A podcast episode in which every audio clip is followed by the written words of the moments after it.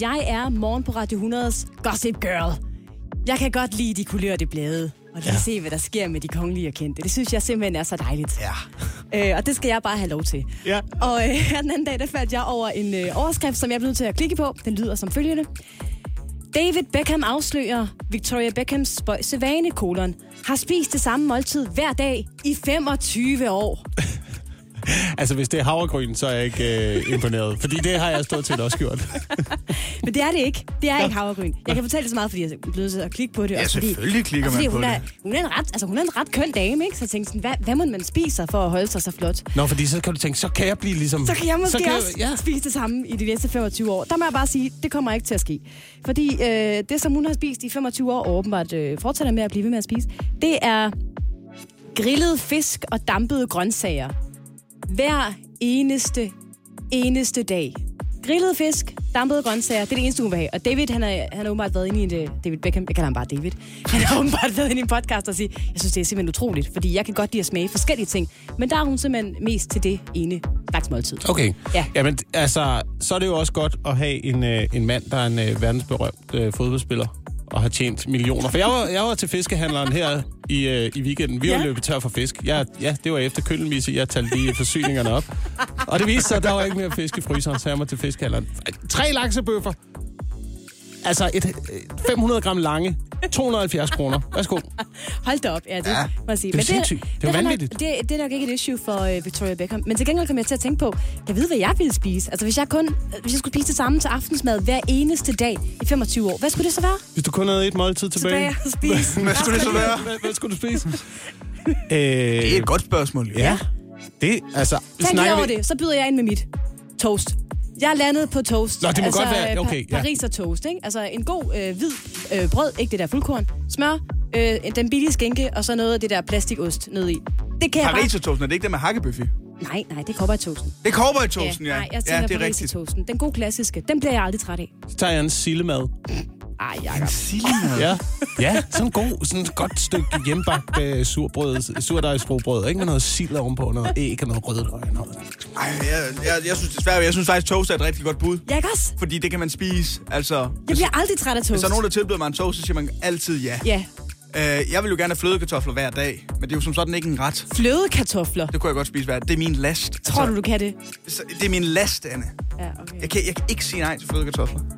Jamen, okay, jeg skal lige have med på, er det også om morgenen, det her? Er det til alle måltider? Ej, jeg tænker, jeg tænker bare, det er aftensmad, ikke? et enkelt måltid om dagen, Ja. hvor det er. Ja, det kunne jeg godt så. Bare spise flødekartofler til Flødekartofler, frokost hver dag. og, og toast. Ja. Wow. Nå, men det er da lækkert. Vi skal tale en lille smule om min favorit sportsgren til OL. Uh, måske min uh, favorit sportsgren nogensinde. Det starter i dag. Og det, uh, det handler om uh, det, jeg vil valge, uh, betegne som dødskælk. Ja. Som jo ikke, nok ikke er den offi- officielle titel. Ej, den officielle titel er vel luge, i hvert fald på engelsk, ikke? Luge. Det, jeg har fundet ud af omkring den her sport, det er, at der er faktisk to udgaver af det. Der, Nå, der er den, der hedder luge, øh, som er kælken. Ja. Og så er der det, der hedder øh, skeleton. Som ikke er en øh, ond karakter i He-Man, men, øh, Skeleton. men derimod en, øh, en anden måde. Jeg kan prøve at forklare. Det er jo, kælken er jo det her... Øh, den her vanvittige sportsgren, hvor man som enkelt person kaster sig ned Ja. på en øh, form for plade med, øh, med meder under, mm. ned i en tilfrosset vandrutsjebane mm. med cirka 140 km i timen. Uden mulighed for at styre andet end med skuldrene. Det er det, jeg har fundet ud af. Det er det, det, de gør. De, de lægger lige lidt, trykker lidt vægt øh, til henholdsvis højre eller venstre. Og det er, altså- det er den kontrol, man har. Jeg elsker, at din yndlingssportsgren er en sportsgren, hvor man nærmest ikke skal lave noget. Man skal, Jamen- bare, man skal bare lægge sig ned og krydse fingre for, at man ikke dør. Det er, det er fordi, jeg godt kan lide sportsgren, hvor jeg kan forestille mig selv, at jeg rent faktisk har en chance stadigvæk for at øh, stille op. kunne uden, godt at jeg, på den kælk. uden at jeg er professionel eller noget som helst. Jeg kunne kaste mig op på den kælk, og så kunne jeg køre ned igennem den vandrutsjebane og styre med skuldrene. Det tror jeg godt, jeg er min fysiske formåen. Du vil måske også have en til. fordel i forhold til de andre, altså sådan, altså sådan komme lidt hurtigere fremad. Ja, nemlig. Ja. Ja, ja. ja, ja. Men der, Nå, det må der, undskylde. hvis det havde været en fordel, så havde de måske været lidt større, dem der havde Ja, det kunne du have ret i. ud af. Det ved, jeg, det ved jeg ikke noget om. Men der er i hvert fald, der er i hvert fald to udgaver af den her øh, vanvittige sportsgren. Altså skeleton og så, og så kælken. Hvor er øh, kælken det er ligesom, man ligger med fødderne først, mm. og skeleton, det er ligesom med, med hovedet først. Så det handler om, hvordan man, pla- om, hvordan man placerer. Og der har jeg det altså sådan, jeg vil helst med hovedet først. What? Ja. Nej, du... Jo, Hvorfor? Er det en sportsgren, der handler om, hvor modig man har lyst til at være? altså, jeg vil helst, fordi med, med benene først, der virker det som om, man overhovedet ikke er i kontrol. Det virker som om, man bare lægger sig på en plade, og så... Ah, ah, ah, ah, Hvor, du ved, med hovedet først, så, så, så committer man sig, så kaster man sig ind i det. Så er der ikke rigtig noget at gøre. Man har også mulighed for at styre ind i de der tilfrostede øh, sider på den der rutsjebane. Det, det, kan jo, det kan jo at blive sådan noget klonk, klonk, klonk med hovedet først. Det er jo, det er jo frygteligt. Jacob. Frygteligt. Jamen, altså, så ser man da i hvert fald... Øh, ser man det i øjnene. ja, det gør man. Det er rigtigt nok, ja. Jeg ved, har man også... Man kan vel også godt ligesom... Har I nogensinde øh, fløjet ud over kanten på en rigtig vandrutsjebane? Nej. Altså det der med, når man lige har hævet øh, shortsene for langt op mellem ballerne og får for meget fart på, og så man kommer for højt op i svinget, der, der ligesom gør, at man Ja. er på vej ud over siden. Jeg har lige været ved det på et tidspunkt, og der fik jeg altså hjertet op i halsen. Det kan være, det er det samme med de der lush-kælke. Det ved jeg ikke. Ja, måske. Men det er, det er altså i dag kl. 12.45, at kvindernes første heat starter, og øh, i morgen kan du også se mere øh, dødskælk. Og det skal Jacob. ja, helt sikkert.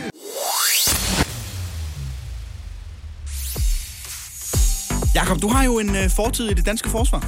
Ja, øh, toårig, toårig kontrakt med den øh, kongelige danske livgarde, wow. som er, øh, eller ikke kontrakt og kontrakt, ja. Du gør det gratis. Sergeant. Ja. Hvor velbevandret er du ude i kampvogne?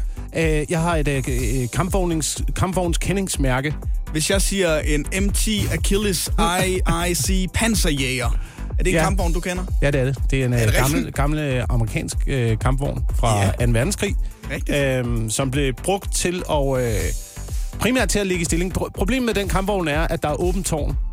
Nå. Hvilket gør, at kampvognskommandøren har øh, 360 graders frit øh, udsyn rundt, men det gør også, at øh, kampvognen er kompromitteret på baggrund af dens øh, ikke så tykke panser. Hvad det betyder gør det, man vel også, hvis man står deroppe og kigger, så kan du blive plukket i hovedet. Ja, det, det er så også en anden øh, ulempe. Lille ting, ja. ja. Nå, men der har været hård strid øh, omkring sådan en kampvogn her mellem en øh, nordjyde og forsvaret. Det har faktisk været i et stykke tid, men det øh, er simpelthen fordi, at sådan en kampvogn her, en lignende kampvogn, den forsvandt fra øh, Oksbøl, som jo er et øvelsesterræn, Ja. øh, i, i øh, 2000. Altså for 22 år siden, der forsvandt der sådan en her kampvogn fra Oksbøl. Så tænkte man over det, og så gik der nogle år, så man sådan, ja, okay, den er forsvundet, slap nu af. Hvor var du henne på det tidspunkt, Jacob? hvad, hvad var årstallet igen? År 2000, ja.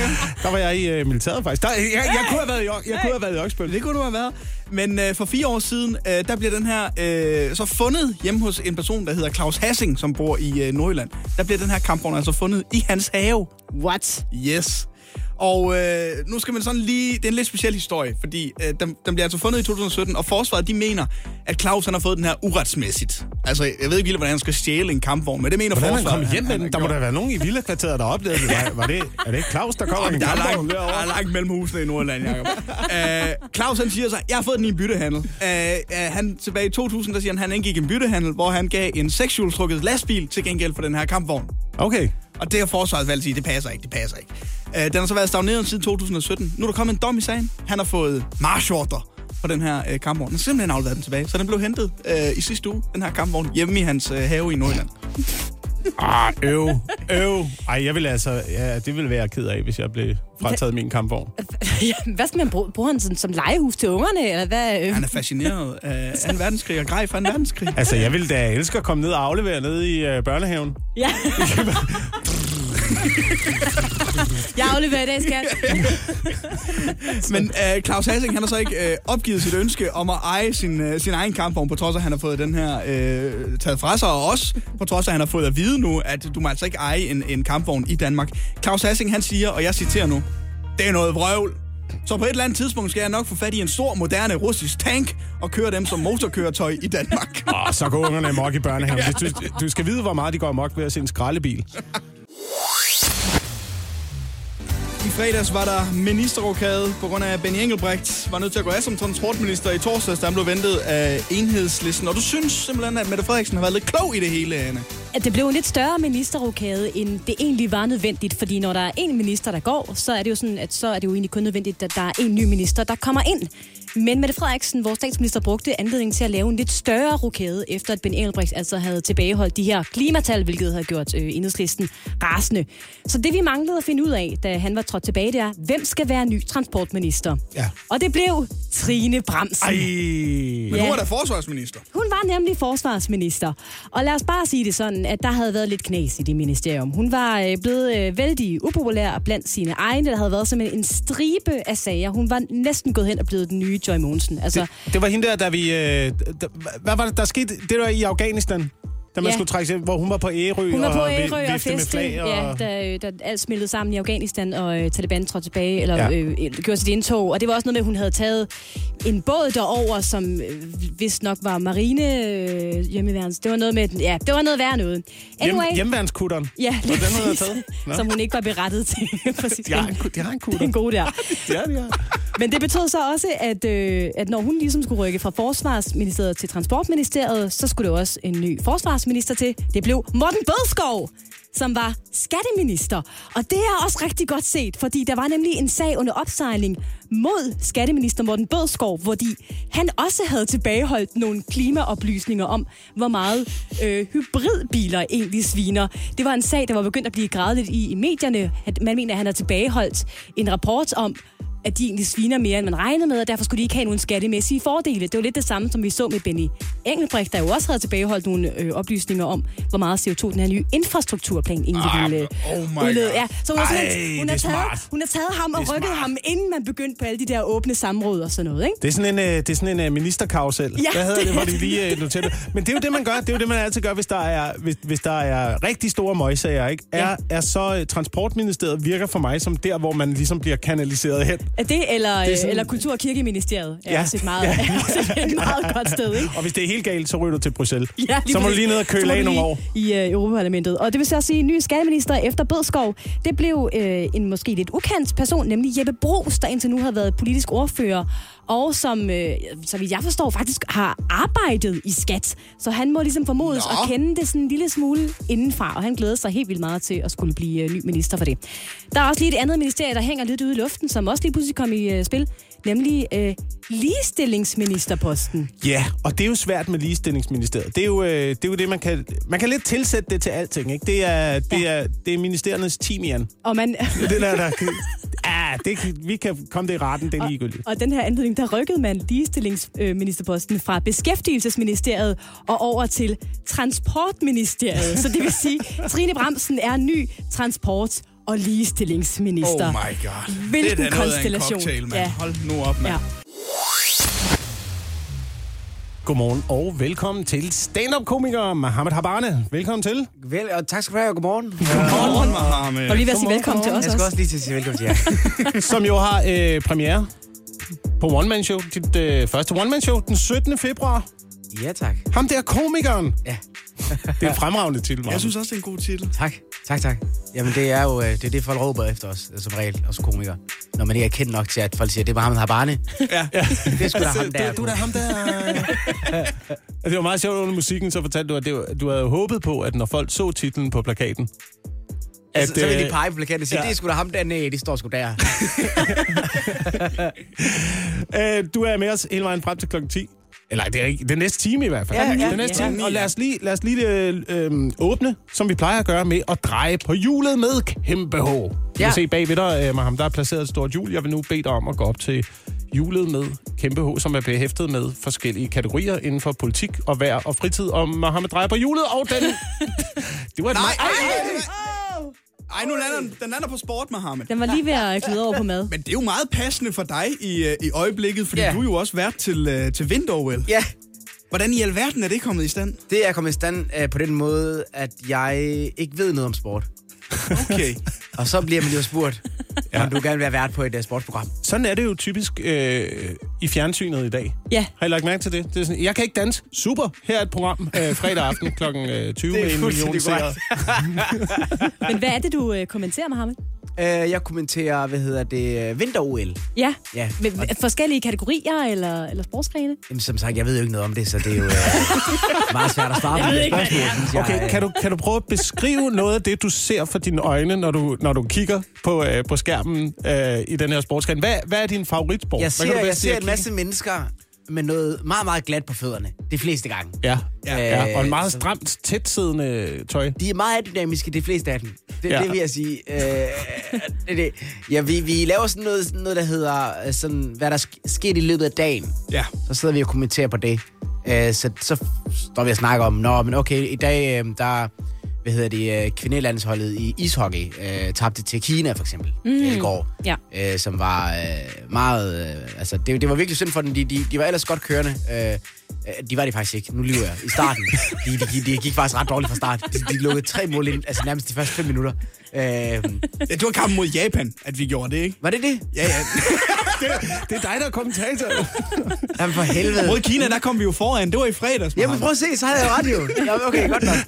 Jamen, så, ja, det var du bare... prøv- Det jo, hele ideen med, med, at jeg er med, jo, det er jo for, at jeg siger dumme ting. Ja, men det, Øh, det virker du til at være ret god til. Meget uh, ufrivilligt. Ja. De, de, de snakker om uh, inde i studiet, at uh, når vi får en ny gæst ind hver, hver dag, så får, I at vide, så får de at vide, jamen Mohammed er med, fordi han er uh, meget uviden uh, i uh, vinter-OL. Og der synes jeg måske, at hvis, han bare, hvis man bare stopper med at sige efter Mohammed er meget uviden, der kunne bare er det også bare rigtig på Punktum. Mohammed Abane er denne uges komiker. Dit show, ham der er komikeren, har premiere den 17. februar på Bremen i København klokken... Ja, som sagt, 12 minutter over. Klokken, hvad, hvad, hvad, hvad tid er det, Mohammed? Er det klokken 20 på Bremen? Nå, er showet? Ja, nå, ja. Det er klokken 19 og klokken 21.30. Der er dobbelt show. Okay. Og øh, udover det, udover at man jo øh, kan se dit øh, one-man-show snart, så er du jo også øh, vært på, øh, på OL. Ja, ja altså, simpelthen. uden, uden at vide noget om OL Nej. overhovedet. Øhm, men der bliver jo afholdt OL i Kina. Og det er jo et af de mest øh, befolkede lande i verden. Det kan du roligt sige. En million mennesker. Og det ved jeg, det ved jeg, fordi det har vi snakket om før. Det, det er jo noget, du har en holdning til. Det der med mange mennesker Ja, samlet et sted. ja. Øhm, Det er jo... Øh, altså, jeg synes bare, at øh, vi... Øh, I starten der har jeg også meget tænkt det der med, okay, vi er nødt til at lø- løse det her problem, ikke? Vi bliver for mange mennesker på planeten, ikke? Ja. Vi, vi er nødt til at gøre et eller andet. Hvad fanden gør vi? Vi, og vi, det er jo, vi bruger for mange ressourcer.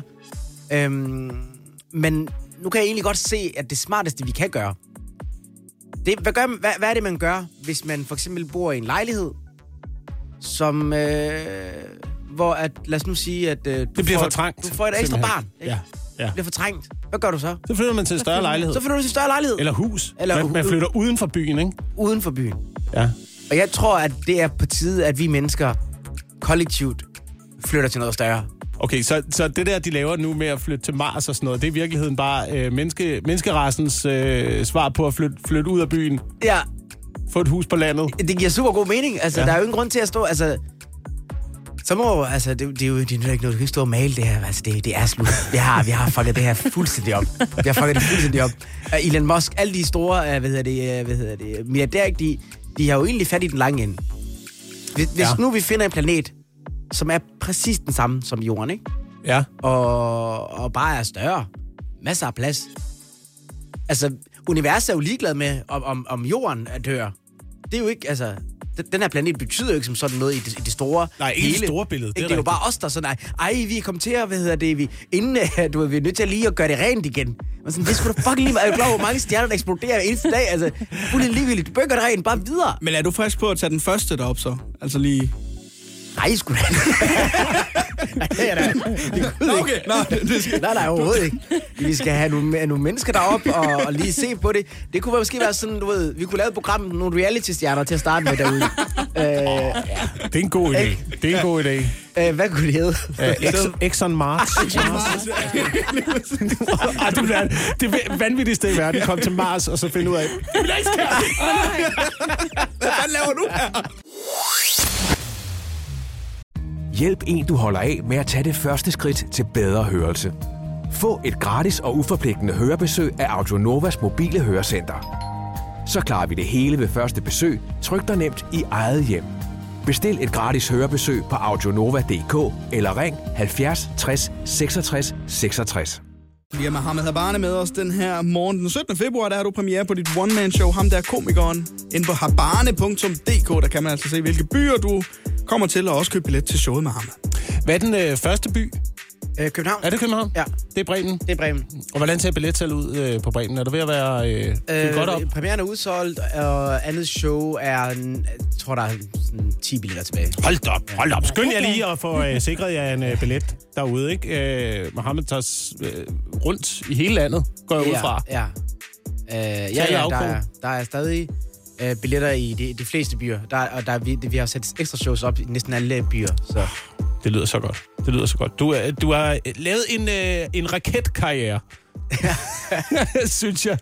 Men du har også en lidt en fordel Ja. øh, i forhold til mange andre komikere. Ja. Som stand-up-komiker, der handler det jo om, øh, om sproget.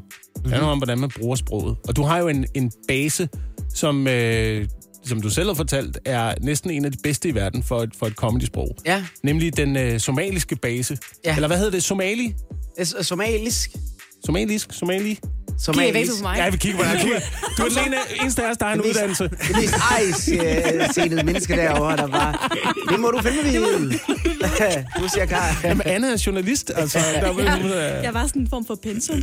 Ja. Men det handler jo, det handler jo øh, noget om... Altså, vi kan jo godt blive enige om, at øh, tysk måske har de dårligste forudsætninger for at være et Ja, comedy det siger man jo. Det er jo altså, Fordi jeg man, ved, jeg man jo ikke- starter ja. med pointen. Ja. Det, altså, det, er- det er jo... Øh, jeg gad virkelig godt at kunne tysk, bare lige for... Altså, jeg ved jo ikke, om det er rigtigt, det der.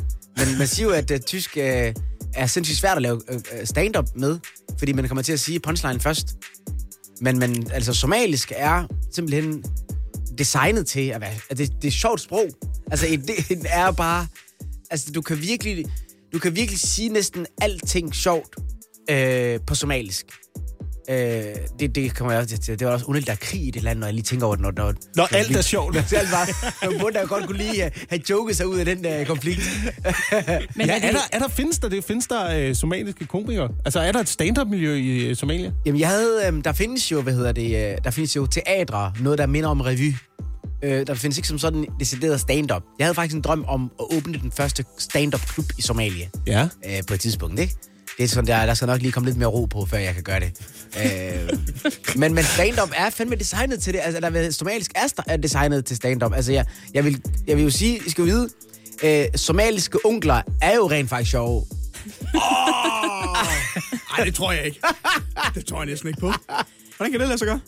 De er, de er virkelig, altså, det, du ved, det, det, det er fordi, I, I snakker hele tiden om det der, hver gang jeg sådan snakker om um, comedy, så er det altid noget med, at um, dansk humor, eller nej, uh, onkelhumor og farhumor Ja, er sådan, øh, ikke? Ja. Mm. Men altså, de sjoveste mennesker, det er jo uh, onklerne i, i, i somalisk. Altså, de siger jo vanvittige ting uh, på somalisk. Om vel, ikke? Altså, Ej, jeg vil gerne have nogle af dem med til min familiefest. Vi afholder Radio 100 Comedy Nights den 28. februar på Comedy Zoo i København. En Comedy Night, du altså kun kan vinde dig med til.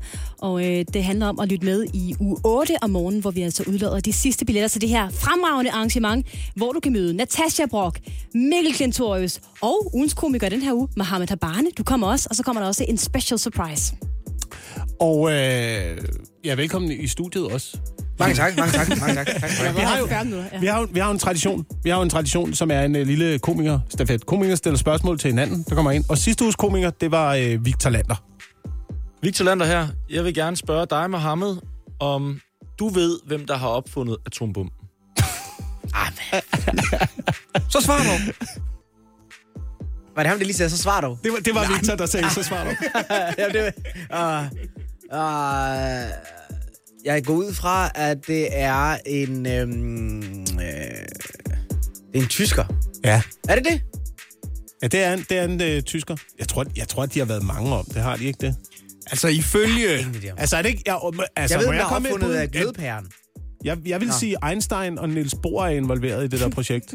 Nå. Altså, hvad jeg kan læse mig frem til, så er det uh, Julius... Thomas Edison. Julius Robert Oppenheimer. Julia Roberts! ja, det er Julia Robert! Er det ikke ham, der er sangeren? Det er en, øh, en amerikansk fysiker øh, under øh, den kolde krig. Ja, Alright. under den kolde krig. Nej, undskyld, det er løgn, det jeg siger der. Det er da anden anden verdenskrig. verdenskrig, ja. Ja, okay. Øh, det er lidt sent, det blev opfundet der. Ja, det er lidt sent, men, øh, men uh, J. Robert Oppenheimer er, er valgt, jeg kan læse mig frem til. Men det var spørgsmålet, oh, ja. ja. Victor Lander. Det er lortet spørgsmål, Victor Lander. Jamen, det, altså, ja. Hvis man ikke har en personlig hets kørende mod har han det, eller? Jamen, det, det ved jeg ikke. Øh, han har bare ikke noget fantasi. Hvad vil, nå, hvad, hvad vil du have spurgt Victor om? Hvad jeg ville have spurgt Victor om, og... Nu kan jeg så godt se, at nu rammer Nu rammer den. Nogle gange så kan jeg godt falde ned i sådan nogle øh, ormehuller, ja. Ja. øh, hvor jeg sidder og ser videoer, specielt på YouTube og på Facebook. Det kan jeg bruge rigtig lang tid på. Ja. Og øh, det kunne forstå på dig, vi sad og talte her under musikken. Det kan du også, Ja. men du ser noget helt andet, end jeg ser. Jamen, det, jeg, jeg prøver at undgå noget helt andet, end det du ser. Øh, jeg, jeg, jeg, er sådan, øh, jeg er ret øh, irriteret over, at der lige nu øh, på Instagram og, og, og YouTube og så videre er kommet rigtig mange af de der motivational speakers. Folk, som til sydenlandet ikke har opnået noget i deres liv, til, øh, men så alligevel gerne vil fortælle os andre, hvordan vi opnår noget. Hvad fanden foregår der? Ja, det er altså, rigtigt. I gamle dage var det jo sådan så, at, øhm, at der var et eller andet kæmpe stjerne, som blev pensioneret, ikke? Og så kom der en journalist over og interviewede ham, og så sagde han så, hvordan han gjorde det. Ja. Og så sagde, det handler om at stå op ja. klokken fucking 5 om morgenen, ikke? Det er sådan, jeg har gjort det. Og så har fået lyttet til det ting. Det vil jeg også gerne være. I dag, du kan se en eller anden 18-årig dreng på Instagram, der skal fortælle mig, hvordan jeg har opnået noget, hvor man sådan, hey dude, du er ikke engang, du er ikke engang startet med at leve endnu, jo. Og det er jo sådan, det er jo, det er jo sådan, det er en forretning, jo. Det er blevet sådan en ting, du, du, jeg, jeg, jeg, jeg kan godt tro på, at folk godt kan have det der med, altså, hey, du skal gøre sådan her, jeg, jeg brænder for det her, gør det sådan her, ikke? Men hvis det er dit erhverv, hvis det er det, du gør, hvis det, hvis det, du laver hver dag. Ja. du kan jo ikke have en holdning hver, du kan ikke have en ny ting, du brænder for hver dag. Men Altså- men, altså, jamen, har du også haft det sådan, da du voksede op, det der med, jamen, hvis man gerne vil være øh, stand-up-komiker, så kigger man for eksempel på nogen, der er blevet stand-up-komiker, og så lytter man til, hvordan, ja. hvilke nogle steps de har taget. Ja. Men jeg vil ikke bare lytte til en, der ikke har noget arbejde, der snakker om, Det, det jo, Hvordan- øh, Ja, præcis. det giver, det giver ingen mening. Vi, vi lavede noget, kan jeg huske, da jeg gik i skole, der hed Bullshit Bingo, Ja. hvor man skulle skrive øh, 20 bossord op, Ja. og så skulle du sætte kryds hver gang, at øh, taleren, du så så, Ej. overfor øh, sagde en af de her ord. Og hvis du fik fuld plade, så skulle du rejse dig op og råbe, bullshit! og så skulle du få lavet. Nå, det er jo helt vanvittigt. Der er en ting, de gør, de her, hvad hedder det, motivational speakers, der, de, de er sådan så meget... Og det er helt, det er som, de slet ikke skammer sig over det. Fordi de kan godt finde på at, at tage deres cutouts ind for at vise, at de ikke er perfekte. Du ved sikkert, de finde på sådan at sætte ind de talefejl, de har lavet, ikke? Og være sådan, jamen så brænder du ikke nok for det, hvis du tager flere takes. Du kan ikke stå sådan der og sige, okay, det I skal vide, det er, det har betydet så meget for mig i hele mit liv, som jeg kun har tænkt på hver eneste... Og jeg tager den lige om igen. så tror jeg ikke på dig. Så tror jeg ikke på dig, mand. Så vigtigt er det heller Så vigtigt er det overhovedet ikke, du. Og på mandag er det jo Valentine's Day. Den 14. februar, dagen, hvor vi hylder kærligheden. Nogle af jer. Nogle Ja. af jer hylder kærligheden den dag. nogle af os gør det. Ja, Men der er der er, også faktisk andre. også, ja, der er også noget fra jer bitre personer, øh, Jakob. Jeg der sidder helt forsmået derhjemme med korslagte arme. øh, fordi jeg har fundet en, øh, en fremragende historie fra en øh, zoologisk have i USA. Den Ja. ja. øh, zoologiske have, der ligger i San Antonio, hvor de simpelthen har forberedt en øh, Valentines-begivenhed, hvor man kan få hævn. Ganske enkelt. Hævn over sin dumme, dumme ekskæreste. Tidligere partner. Vi har dem alle sammen. Og øh, måden, man kan gøre det på, det er, at man kan simpelthen betale fra omkring 30 kroner og op efter. Og så kan man få lov til at navngive et salathoved, en kakalak, en rotte, whatever, efter ens ekskæreste. Det kan også være en dum chef. Og så kan man så se den her rotte eller salathoved blive kastet ind til dyrene. og bare et. Bare, øh, så kan man kan sige, hvis man havde en, en ekskæreste, der hed Bjarne, så kan man sige, jeg vil gerne betale 100 kroner for at kalde den der rotte for Bjarne, og så bare ind til slangen, ikke? Og så kan man bare se Bjarne blive, øh, blive et levende. Og så kan man få det rigtig dejligt Ja, med det. ja. Jeg vil sige, er det noget, man øh, gør alene, det her? Eller sammen? Det, jeg, jeg, jeg vil ikke tro, det var, det var en familietur. Nej, nej, det er det ikke. Men det er jo sådan noget, man kan bestille online, Jacob. Så du kan også sidde her i Danmark, og så kan du få en video tilsendt, hvor de siger, well, this is Bjarne. Og så øh, hiver, smider de et salathoved ind til en, en, en kæmpe stor flødehest, eller hvad det nu er, der skal æde det der. Ikke? Og så får man det dejligt med det. Det synes jeg er... Øh, Hvad tænker I? Barbarisk. øh, men altså, også lidt det er- fascinerende. Jeg, jeg tænker, at og pengene går til dyrevelfærd, så det er jo altså kæmpe win. Man får hævn, og man støtter dyrene, hvis man godt kan lide dyr, ikke? Og det Jo, men øh, hvad, med, hvad med, at øh, man tog en procentdel af alt det, vi køber på Valentine's Day, og så gav det til dyrevelfærd i stedet for? Øh, det ville være flere penge. Øh, ja, det, det kan man sige. Men vi er også nogen, der gerne vil have blomster, så det er jo, øh, det er jo lidt svært at Ej, finde er du, en er du... balance. Okay, det er vi nødt til at tale videre om det. Er du typen, der gerne vil have blomster? Ja, det er selvfølgelig. vi vil da altid gerne have blomster. Ja, men det er ikke... Hvorfor valg? Det, jeg tror, det er den eneste dag, hvor jeg ikke har lyst til at give blomster. Det skulle da lige være. Det bliver vi nødt til at snakke mere om, det her, kan jeg godt mærke. Vi taler altså om uh, Valentine's Day. Det gør vi, fordi at man uh, i en zoologisk have i USA kan få lov til at uh, fodre sin ekskæreste for dyrene, så at sige. At uh, man kan købe et uh, salathoved eller en rotte, og så kan den blive døbt i uh, ens ekskærestes navn, og så kan man uh, få en video tilsendt, hvor uh, de her dyr spiser det salathoved. Altså, jeg synes på en eller anden måde også, at det er lidt... Uh... Altså, vil man ikke heller... Man kan da godt få sådan noget life-size dukker. Kan man ikke det? Så Nå, ved at smøre den ind i træn, eller sådan et eller andet, og så ned i øh, til løb. Bare se Om jeg tror, det er nogle andre typer, der bruger de dukker øh, Valentine's Day. øhm, men Men man det fik kan jeg- jo lave light-udgaven, og så bare smide nogle pomfritter ud til mågerne eller et andet, og så sige, det her, det er dig, Kasper, og så se dem blive spist. Ja. Ja. Men det, har fået, det fik man, eller det fik dig, Anne, til at snakke om øh, generelt set om Valentine's Day, at du gerne vil have blomster Valentine's Day. Jamen, det vil, jeg- det vil, altså, jeg vil altid have blomster. Sådan er jeg indrettet. Altså, jeg, jeg kan altid bruge en buket blomster. Ja, det er bare så dejligt, det der med... Den magt, man føler, med, kan, jeg, kan jeg sætte mig ind i som kvinde, men man føler med, at man kan få en mand til at bare betale 400-500 kroner for noget, der alligevel dør efter cirka... Har du nogle stærke uge. følelser omkring det her? Altså, jeg har nogle stærke følelser omkring øh, romantik generelt, ja. Det har jeg. jeg gætter på, at øh, din kæreste ikke får blomster på mandag. Øh, nej, vi fejrer ikke Valentine's Day. Vi gør- fejrer ikke... Øh, vi, altså i modsætning til, øh, til dig, som er indtryk af, fejrer alt i parforholdet. Der, der, fejrer vi, der fejrer vi intet i parforholdet. Er det, er det din beslutning, eller er din kæreste også helt... Ej, vi er rimelig, vi er rimelig fælles om det. Har I taget Synes snakken? Ja, ja. præcis. Har I sat jer ned og aftalt, okay, hvilke dage markerer vi, hvilke dage markerer vi ikke? Jamen, altså, jeg gør da noget. Jeg, tager, jeg prøver da at tage hende med ud og spise. Jeg prøver da at tage ud og hygge mig sammen med hende. Men, men du ved, jeg har ikke, jeg har ikke brug for den der, den der øh, kommerci- kommercielle købs, Nej. Købskraft. Det, det er at give hende ting, Ja. for at hun skal sy- synes om mig. Det har du ikke brug for. øh, for to år siden, Nej, nej. der øh, havde jeg et øh, forfærdeligt øh, skænderi med øh, Signe, min kæreste, på Valentine's Day. Fordi at hun godt kunne tænke sig at komme ud og spise, og så sagde jeg, skat, vi er rigeligt ude at spise, men jeg tror lige netop i dag er muligvis den eneste dag, hvor jeg ikke har lyst til at tage ud og spise med dig. Jeg har ikke lyst til at sidde på en eller anden restaurant ved et tomandsbord på Valentine's Day, og så skal vi sidde og kigge hinanden dybt i øjnene. Det skal jeg simpelthen ikke bede om. Hvorfor kan du ikke lide det? Elsker du Fordi hende det, ikke? øh, jo, det gør jeg da, men jeg tror, jeg elsker hende øh, meget mere de 364 andre dage om året, hvor hun ikke beder om at komme ud og spise på lige netop Valentine's Det er, Day. den, for det er den der stedige mandighed. Der er nogen, der siger, at vi skal give blomster. Så gider vi faktisk ikke give blomster. Er det det? det- Nej, det er, ikke, det, det er også fordi, det ikke virker. Det er ja. noget inde i hovedet. Ja. Ja. Men det er noget inde i hovedet, og på papiret og på film ser det godt ud. Jeg har set et frieri på en restaurant engang. Har du? Ja, jeg, jeg ved ikke, om det var på Valentine's Day, eller hvad det var. Var det ved. Bones? Og, og, og ringen, ringen var gemt nede i champagne, og sådan noget, og du ved, åh, og man kunne se, de fik den, og så kiggede de rundt på alle i restaurant, og så, man kunne bare se, de forventede den der med, nu rejser alle sig op og øh, klapper, og så kommer der et eller andet øh, dansenummer ind, og så springer, Og hopper duer bliver delfinerne og sådan noget, og alle sad bare helt akavet, bare kiggede ned i deres egen mad. Åh, oh, fuck, jeg skal ikke have sagt noget her. Det er efterhånden en, øh, en uges tid siden, at øh, restriktionerne bliver, bliver ophævet mm-hmm. her i, øh, i landet, som et af de første lande i øh, Europa. Ja, se på Er vi os. nu næsten tilbage? Det er Næsten dejligt. tilbage. Er I, øh, er I glade, Anna og Oliver? Er der noget, I savner? Er der noget, øh, I vil have gjort anderledes? Nej. Nej. Der er intet, jeg vil have gjort anderledes. Jeg er glad. Der er intet, jeg vil have gjort anderledes. Jeg brugte min fredag aften på et, at være ude og spise på en restaurant. Det var helt skønt, ikke at skulle have mundbind på, hverken når jeg skulle gå derind eller på toilet. Og to, være på bar. Altså, og der var proppet, og det var en fornøjelse. Altså, det var, det, jeg er så glad for, det her det er tilbage. Altså, jeg fældede en lille tårer næsten, da jeg så, at vareskillerne var kommet tilbage i Ja. et uh, supermarked. Dem har jeg godt nok savnet det... helt vildt meget. Var sindssygt. jamen hvad, hvad, har, hvad har været øh, det store problem for dig uden vareskiller de her de, to år? Jamen det er øh, det, det der med, at folk, når der ikke er vareskiller, de har det med at lægge deres ting for tæt på mine ting, sådan så kasseekspedienten kan blive forvirret over, om det er en ny kunde, eller om det er samme kunde, ikke? Altså du ved, så man risikerer, at ens ting bliver taget med på den forrige spong, og det øh, synes jeg er rigtig irriterende. Jamen, sige, nej, hov, stop.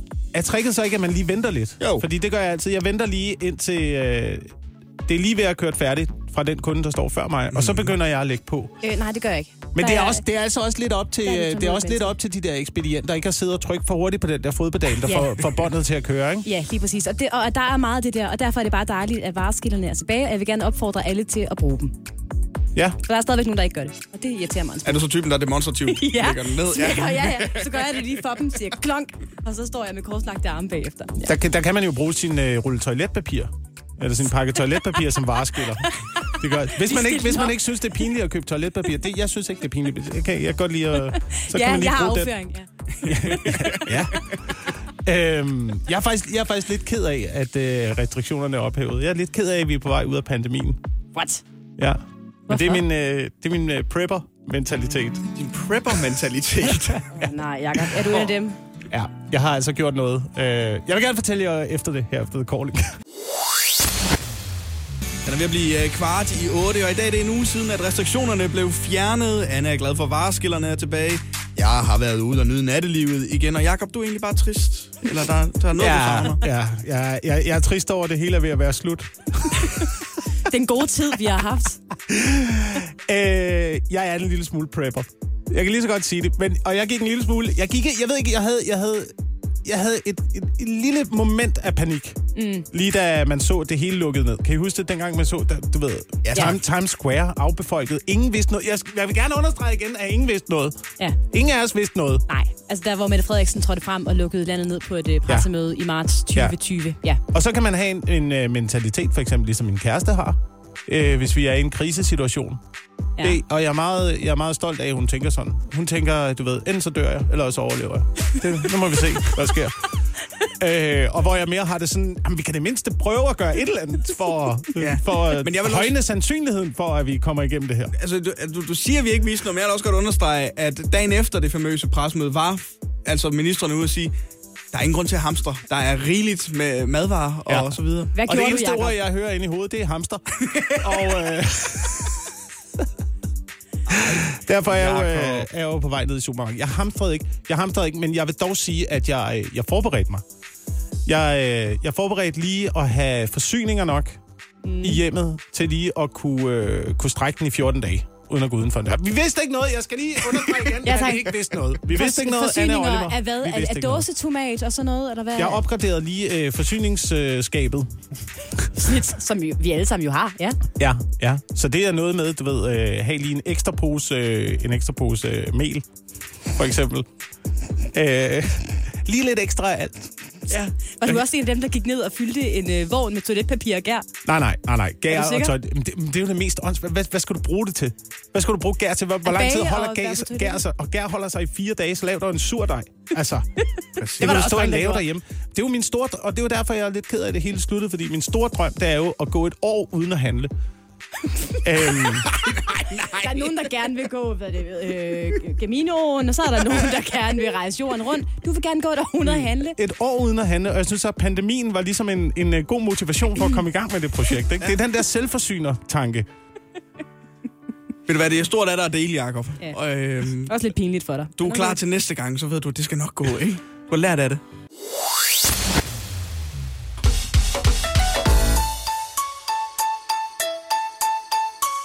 Hvad er det værd?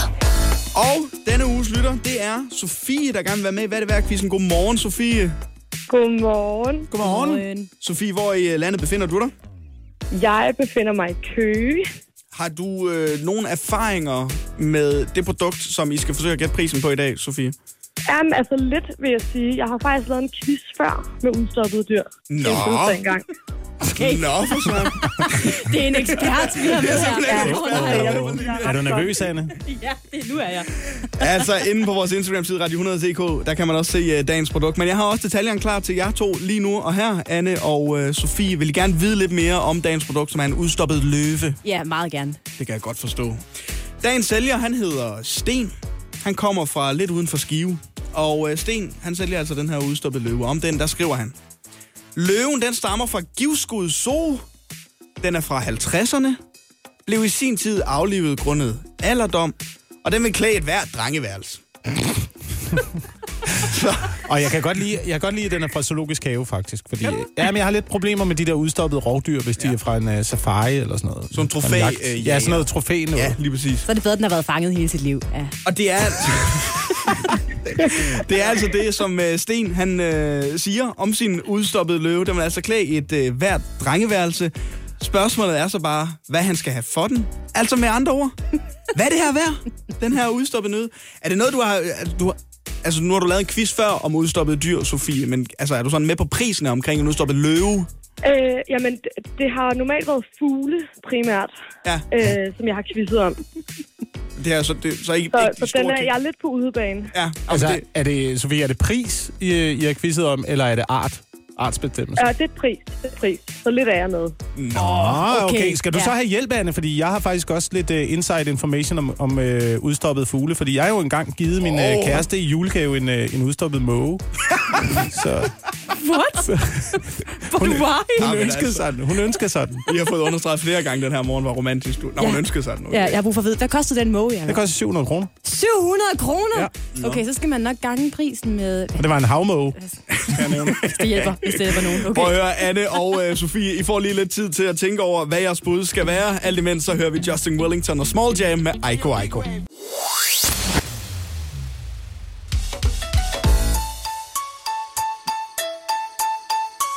Hvad er det værd? Og endnu en gang godmorgen til dig, Sofie.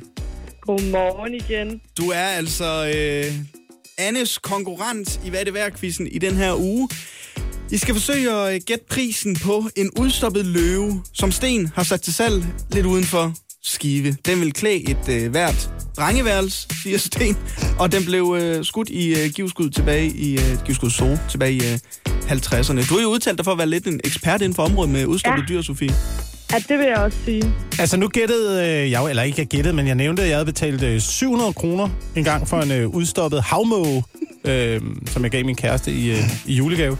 Mm. Og øh, er, jeg- er, jeg- er jeg blevet snydt, eller er det en færre pris for en havmåge? Ej, det er en helt færre pris. Nå, Nå, det var helt Nå det var godt. Man kan jo godt være lidt nervøs, når man shopper online.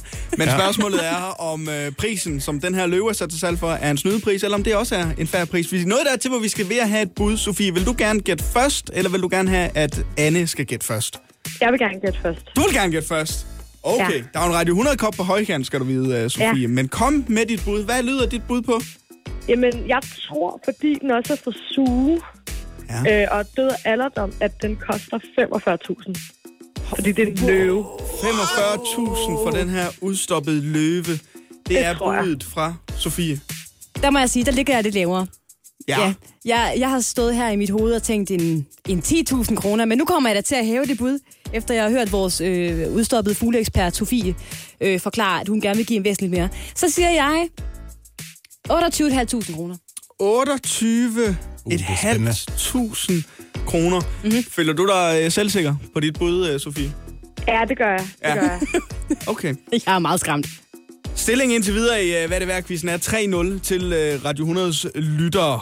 Og budet fra Sofie er altså 45.000 kroner. Budet fra Anne er 28.500 kroner. Sten har sat sin udstoppede løve, der vil klæde et hvert drengeværelse til salg for...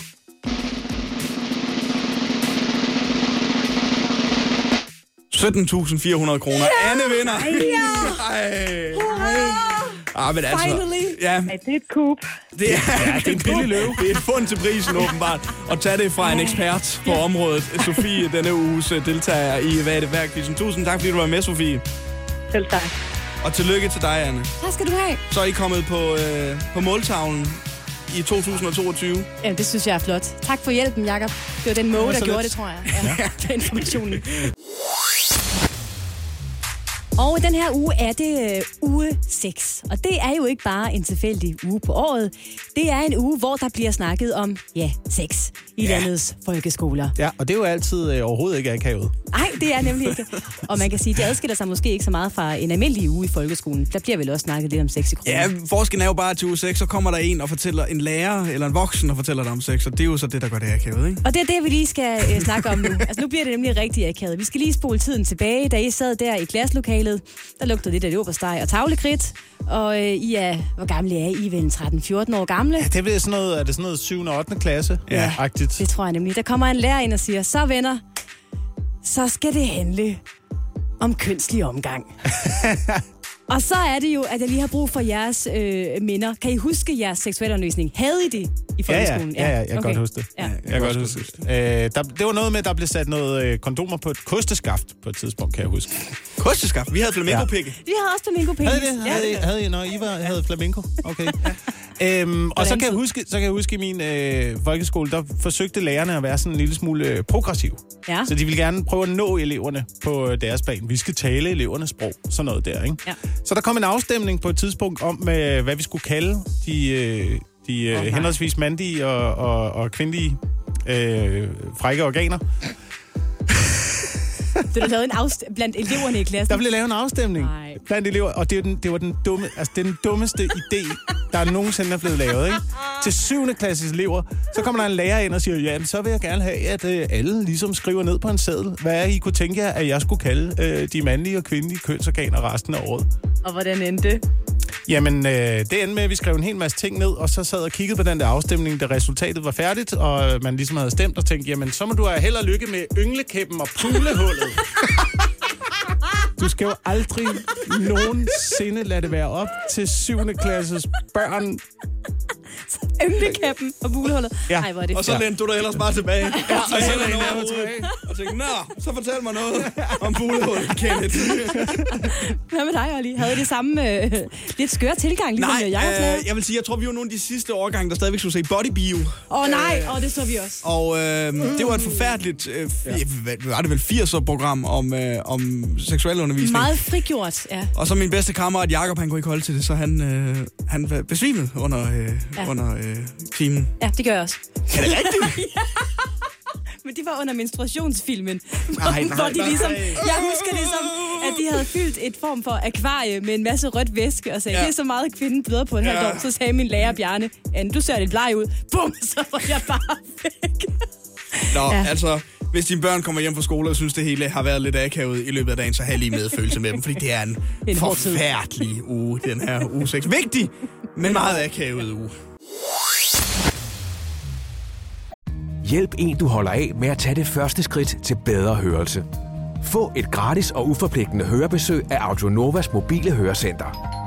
Så klarer vi det hele ved første besøg, tryk dig nemt i eget hjem. Bestil et gratis hørebesøg på audionova.dk eller ring 70 60 66 66. I går på redaktionen kom vi til at tale om det der med, at det snart er øh, faste lavn. Fordi det er jo den 27. februar, at det er øh, faste søndag. Og så spurgte jeg dig, Jacob, som øh, børnefamiliefar. Er det stadigvæk noget, man fejrer, altså faste lavn? Fordi jeg, jeg føler lidt, at Halloween er kommet ind og overtaget det hele. Men det er det åbenbart. Øh, ja, det er det. Og øh, jeg, jeg må sige, at det er noget, der bliver øh, lagt op til i lang tid inden fastelavn. Så udklædnings, øh, udklædnings ligesom, øh, udvalgelsen er begyndt derhjemme. Ja. Øh, nu har jeg jo to børn derhjemme. Jeg har en på fire, og så har jeg en, der lige er begyndt i vuggestue. Jeg ved ikke, om de fejrer fastelavn i vuggestuen i år. De gjorde det ikke sidste år. Nej. Fordi øh, mange af børnene i vuggestuen, de øh, blev bange, Ja. når de så... Når, der var blandt andet en, der var klædt ud som en øh, kokkemus. En kokkemus. En kokkemus. Jeg tror, det er... Øh, måske, ja, måske var det Harpus. Nå, Øh, bagermester Harpus. Ja, Ja. Bagermester Harpus fra, fra Hakkebakkeskoven. Og det skræmte altså øh, mange af vuggestuebørnene fra videresats. Så det... Børn er da også nogle pjok nu til dags. Altså. Ja, ja. Jamen, altså, jeg ved ikke, hvad det er, der foregår i de der små børn. Du ved, de kommer derned. Det er allerede en udtrykt situation, at man starter et nyt sted. Jo, jo, og med, ja. med nye pædagoger, og pludselig... Og så bliver man venner med, med Tommy, måske. Og dagen efter er han en øh, kæmpe stor mus med en kokkeuge på. Jeg kan godt forstå, at det, at det er forvirrende for, øh, for de små vuggestuebørn. Men, øh, men hvad er inden, inden for udklædning? Er det stadigvæk sådan noget med prinsesser og skorstensfejre og sådan noget, ligesom dengang jeg var barn? Jeg tror, jeg tror nede i børnehaven, at der øh, nok kommer 17 frostprinsesser, Ja, selvfølgelig. faktisk, og resten er Spider-Man. Okay. Det er min, det er min øh, professionelle vurdering af udklædning i år. Ja. Men er det sådan noget med, med tyndeslagning også? Og sådan? Må man gerne stadigvæk slå på ting? Eller er det... Øh... Ja, ja, ja, ja. De har, øh, de har øh, øh, store bats, som de deler ud til, øh, til Også, børnene. i, vu- også i vuggestuen. jeg, ved ikke, jeg ved ikke, om de slår i vuggestuen. Ej, der tror jeg, de får noget hjælp, faktisk, hvis de holder det. Så er man bare Jeg en håbe. et barn, der er klædt ud som en kokkemus, kommer med en bat. Kan jeg godt forstå, at de barn bliver bange. Men øh, jeg har altså et kæmpe problem omkring fastelavn, fordi øh, det er et kæmpe stort dilemma. Nu er jeg også inviteret til fastelavn. Nå. Er du inviteret til første lavn? Ja, de kræver udklædning. Nej! Ja, det er da forfærdeligt. Det er det værste, når man er voksen. Åh, lad, os, lad os lige tage den her efter øh, Roxette.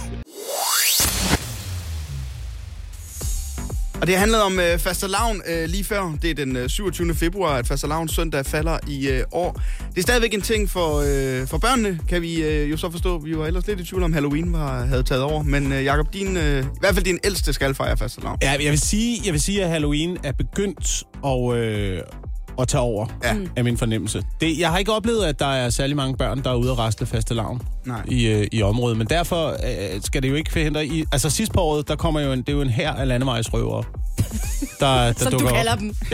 Kan I så komme væk? Klædt ud Der som står det du med et fast lavnsbad, der er klar til at... Ja, men jeg, det ved ikke. Jeg har det, på en eller anden måde har jeg det bedre med faste lavn. Ja. Ja. Fordi det er, det er ligesom om dagen, ja. Ja. at man går rundt og banker på hinandens dør. Og, sådan, og det, der, det der Halloween, det der om natten, hvor du er ude og øh, tække slik fra fremmede mennesker, det virker bare, det virker bare en, en lille smule øh, creepy. Ja. En lille smule børnelokkeragtigt, men, Men- det, Ja. jeg ved det ikke. Der er, jo, der er jo sket det værst tænkelige øh, scenarie for dig, eller i hvert fald noget, som jeg kunne forestille mig, at du er blevet inviteret med til en fastelavnsfest, hvor Ja. du også øh, selv skal komme udklædt, eller hvad? Ja, altså det er sådan noget, øh, det er sådan noget tradition i, øh, i svigerfamilien, som der er hver år. Og så, øh, for søren. Så skal man selvfølgelig med, fordi børnene er med. Ikke? Og børnene skal være klædt ud, og jeg synes, det er hyggeligt. Jeg synes virkelig, det er hyggeligt. Øhm, problemet er, at der bare er en tradition for, at alle voksne også er, øh, er klædt ud. Ja. Og øh, der har jeg ligesom, jeg har bare svært ved at være den eneste, der bare er Rasmus modsat. Men er Det det, er, ikke, sige, det er ikke mig.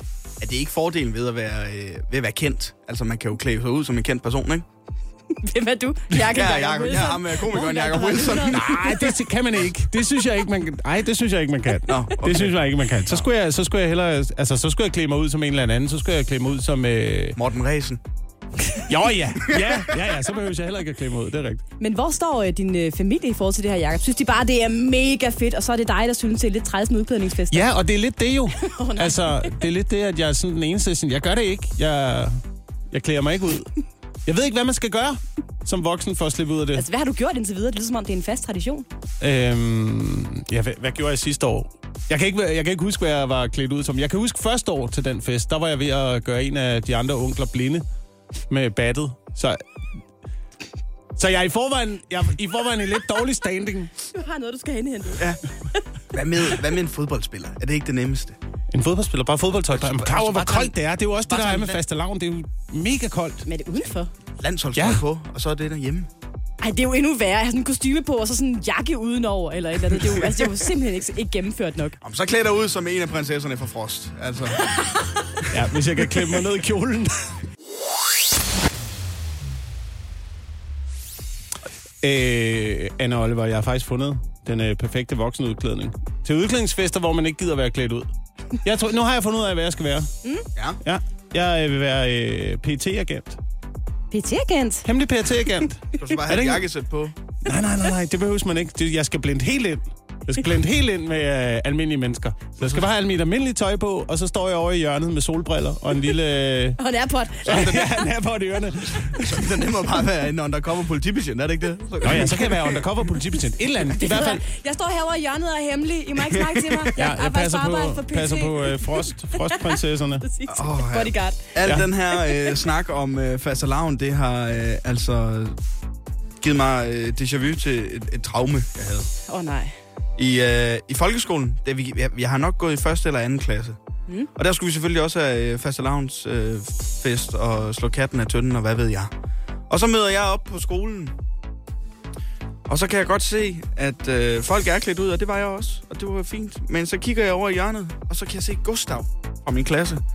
Som jeg egentlig ikke synes er så klædt ud. Men jeg kan godt se, at han ligner et eller andet, jeg kender. Ja. Så går jeg over og spørger, øh, hvad er du klædt ud som, Gustav? Så han klædt sig ud som mig. Og det er også det er creepy, What? Oliver. Så han klædt sig ud som mig. Altså på Hvorfor den har der... han det? Ja. Det, ved, altså, jeg gik første klasse, og, og øh, det var jo altid min far, der gav mig tøj på, når jeg skulle i skole og sådan noget, og min far øh, er, er golfspiller, og... Øh, Så du gik altid i golftøj? Nej, det- så, så ville han give mig en polo på, eller et eller andet. Så her, tag den her på øh, i Og skolekammerat. så den her kølle med i skoletasken Ja, også. så, og så kom Gustav der i en polo og et par chinos, og så siger, Du, ja, du ligner da... Du er da mig. Men det kan man jo se på to måder. Enten er det øh, hardcore mobning, eller også er det, fordi du er sådan et, et idol for ham. Sådan en det golf-idol. tror jeg ikke, jeg var. Det tror jeg ikke, jeg var. Jeg tror bare, han mobbede mig. Ja. Men så spiste han en pizza, der havde siddet en frø på en af dagene, og så blev det meget det bedre? Who's the biggest loser now? Vi har en uh, ugenlig ventil her i morgen på Radio 100. Det er det, vi kalder en onsdags for. Den er Jakob ved at uh, varme op til i øjeblikket. Jeg er sådan i gang med at få et anfald eller noget. Jeg er lidt, lidt usikker på, hvad der foregår. Han fråder ikke endnu, så jeg tror ikke, det er uh, så Ah, slemt. der er lidt savl på hende, kan jeg se. Men simpelthen en mulighed for at lige uh, få, få lettet trykket for noget, der frustrerer en, noget, der irriterer en. Og Lige Jakob, give en røffel. ja, fuldstændig korrekt. Og jeg kan mærke på dig, at du er helt klar. Jeg er klar. Jeg er klar. Jamen så uh, værsgo Øh. øh... til den uges onsdagshold. Det skal handle lidt om øh, Facebook i denne uge. Det er jo et sted, hvor dårlige beslutninger lever for evigt.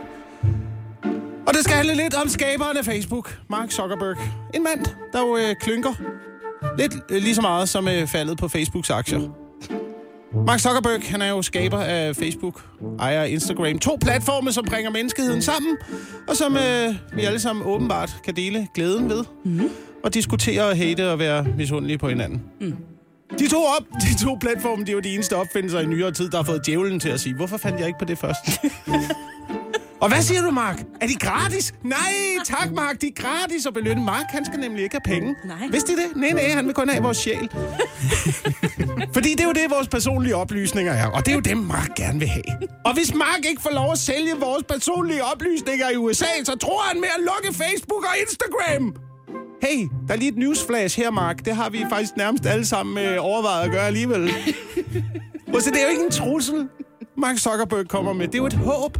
Et håb for menneskeheden. Og helt ærligt, hvad ville vi savne, hvis øh, vi ikke havde Facebook og Instagram? Hvad ville vi savne, hvis Mark Zuckerberg lukkede dem? Jeg tror godt, at vi kunne gå andre steder hen og finde billeder af andre menneskers aftensmad. Kattevideoer og ferier, vi ikke selv er med på. Det er ikke en revolution, du har lavet, Mark. Det er toiletunderholdning. Luk Facebook. Luk Instagram. Gør det nu. Kom nu. Der vil kun være positive ting ved det. Prøv at tænke over det. Der er mindre fake news, mindre dårlig selvværd, og en masse unge piger med dogface, som nu pludselig bliver tvunget til at finde et rigtigt arbejde. det eneste, vi nok reelt ville savne, det var, at vi ikke længere havde mulighed for at lade, som om vi kunne huske hinandens fødselsdag. Åh, oh, det var dejligt. Ja, jeg kan, se, jeg kan mærke på dig, du har det bedre. Ja, det var godt at få ud. Og jeg har et hurtigt spørgsmål til jer to, fordi øh, I er jo begge to i faste forhold, så vidt jeg ved i hvert fald. Hvornår er jeres kærestedag? 30, 30. maj. 30. maj. 30. maj, okay. 30. maj, ja. Du skal lige tænke lidt om. Ja, Jacob? Øh, Ja, det ved du ikke. Nej, nej. Og det leder mig frem til den historie, jeg har øh, brug for at sætte op for jer nu. Det viser sig nemlig, at øh, februar er en måned, hvor rigtig mange par gerne vil giftes. Og det vil de af en ganske speciel årsag. Må jeg høre jeres bud på det? Ja, fordi det er Øh, det er noget med... den anden måned, og vi er i 2022, ikke? Ja, Også det, det, er sådan noget dato Ja. noget. En Ja. masse totaller. ja det er der nemlig. Så mange... den anden, den anden, er det den anden i anden? Er folk blevet øh, gift? Ja, men de, men de vil også gerne giftes. Der er to datoer i den her måned. Det er nemlig 02-02-22. Der er en Og attraktiv bryllupsdato. 22, 02, 22. Lige præcis. Ja, Ja, tak. der er fuldstændig udsolgt, hvis man kan bruge det udtryk på rådhusene rundt omkring, fordi par bare sådan, vi skal giftes den her dag, det er en historisk dag. Og ikke mindst tror jeg, at det er noget at gøre med jer mænd, fordi I kan huske datoen. Nå, så det er sådan en, øh, det er ligesom smokingen for kvinder, ikke? Det er den der sikkerhedsmekanisme, som I giver mænd. Sådan, Uddyb. Nå, sådan, så I ikke tager noget grimt på. ja, altså, man, øh, smokingen er sådan, så du ved, jeg, jeg stoler ikke på, at han kan finde ud af at klæde sig på til den her fest. Ved du hvad, smoking til jer alle sammen. Og sådan er det, det er måske lidt det samme med datoen. Jeg tror, Er det, det er en nem dato at huske Præcis. for mænd. Jeg skal kun huske et total. og jeg mistænker, at det godt kunne være øh, os kvinders måde at helgardere os på, sådan, så vi er sikre på ikke at blive øh, glemt, når vi har øh, bryllupsdag. Lige så vel som man, man godt kan glemme nogle kærestedage og andre ting. Ikke? Men øh, ja. Jacob, du står jo over for et øh, bryllup. Skal giftes med din kæreste. Har Ja. I tænkt over datoen, at det skal være nemt at huske? Øh, nej. Det har vi ikke. Nej. Gør vi du er- det nu? nej, nej, det gør vi ikke. Øh, vi har tænkt over, at det skulle være i foråret. Ja. Men så viste det sig, at vi skulle øh, sikkert ud at rejse til Ja. sommer. Måske på en lille ferie. Der skal vi bruge et pas. Mm. Det, det er lidt bøvlet at få lavet, så vi jeg tror, jeg skubber det til efteråret. Du er så praktisk anlagt, Jacob Wilson. Det er helt vildt. Og vi kan jo ikke blive gift i foråret, hvis vi skulle rejse i sommer. Men, men det er noget med, Jacob, du har lidt svært ved at huske datoer, ikke? Øh, jo. Ja, altså, selv mine børn. Jeg har, et- øh, det er en frygtelig historie, jeg oplevede nede i Pudningscenter. Ja, du kommer til at fortælle den til os. Ja. Og det er blevet vældig populært at blive gift på de der datoer, man godt kan huske. 12. i 12. 2012 kl. 12.12. Der var også rigtig mange, der blev gift der. Ja. Og i år er det den øh, 22. i 2. 2022. For det kan man huske. Og Ja. ja. der er måske en grund til, at, øh, og jeg kigger på jer to, især Ja. ja. mænd har brug for datoer, de kan huske. Jakob. Det er også der er dårligt til det. Ja. Jeg indrømmer det, fordi Det er jeg, jeg oplevede det selv. Jeg var, øh, jeg var nede i et øh, podningscenter. Min datter, hun skulle testes. Hun skulle podes. Og så, øh, så kørte vi ned. Der var kun tid om morgenen, så jeg var også træt. Ja, Ja, det, var, det var før, at jeg begyndte at lave øh, morgenradio. Nu har jeg vendet mig til at er du komme bare op om super frisk. Ja. Ja, ja. Øh, så jeg stod dernede helt træt. Og så går det op for mig, at øh, jeg, jeg har glemt hendes sygesikringsbevis. Der, Det, ikke? jamen, det kan jo ske. Ja, det kan ske. Og så tænker jeg, "Ah, det går nok alligevel. Måske, jeg har mit sygesikringsbevis, men nej, nej, nej, nej. Damen der, sygeplejersken, ville gerne have hendes øh, CPR-nummer. Hvad er hendes CPR-nummer? Og så går jeg i, jeg går i panik, jo. Jeg går i panik, og jeg kan godt se, der er møder bagved med deres børn, der Åh, bare nej. sender mig de der blikke. De står altså, we're in for a treat now. Kom Og hjernen, hjernen kører, øjnene, de kører rundt i hovedet på mig. Altså, Jeg skal lige høre, hvad er det, du har glemt? Er det, er det fødselsdato? det er det hele, det er alt. Det er alt, Anne, det er det er alt. Okay, okay, wow, Jacob. Ja, og, og at på mirakuløs vis, så får jeg gravet det frem øh, dybt ind i hjernen, for jeg ved, at, øh, at koden til øh, barnevognslåsen er den, er den samme som...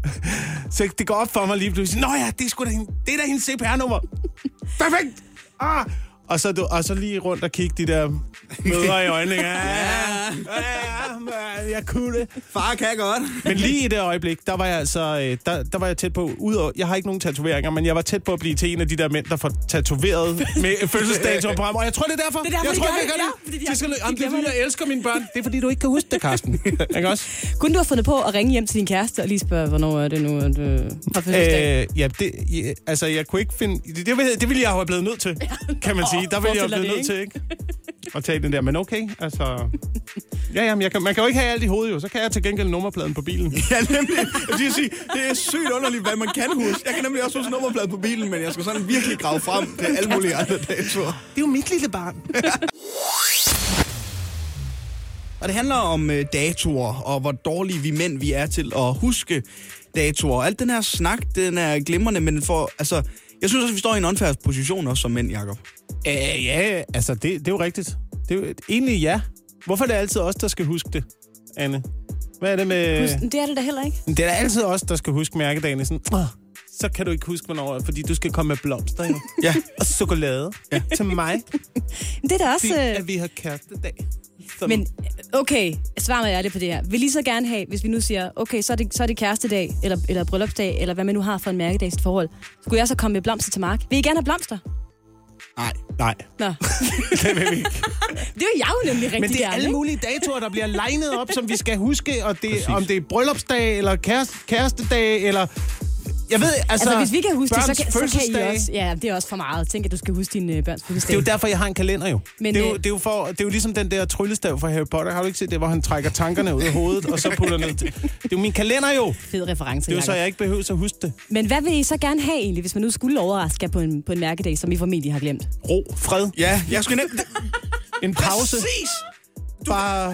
I kan få de blomster, I har lyst til. Ja, det, det, det som jeg har brug for. Det er vores blomster. Det er vores blomster. Det er, at skat, jeg tager ud. Ja, perfekt. Super. Tak skal du have. Det ville, det ville være det bedste. Det ville være den bedste gave. Det var, hvis du kom hjem med et wellness-ophold til dig selv. Ja. Og så bare tog afsted.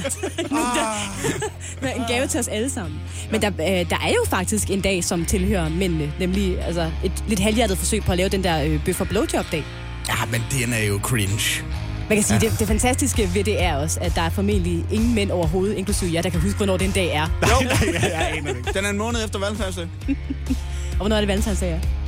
Øh, Ja, godt. på mandag.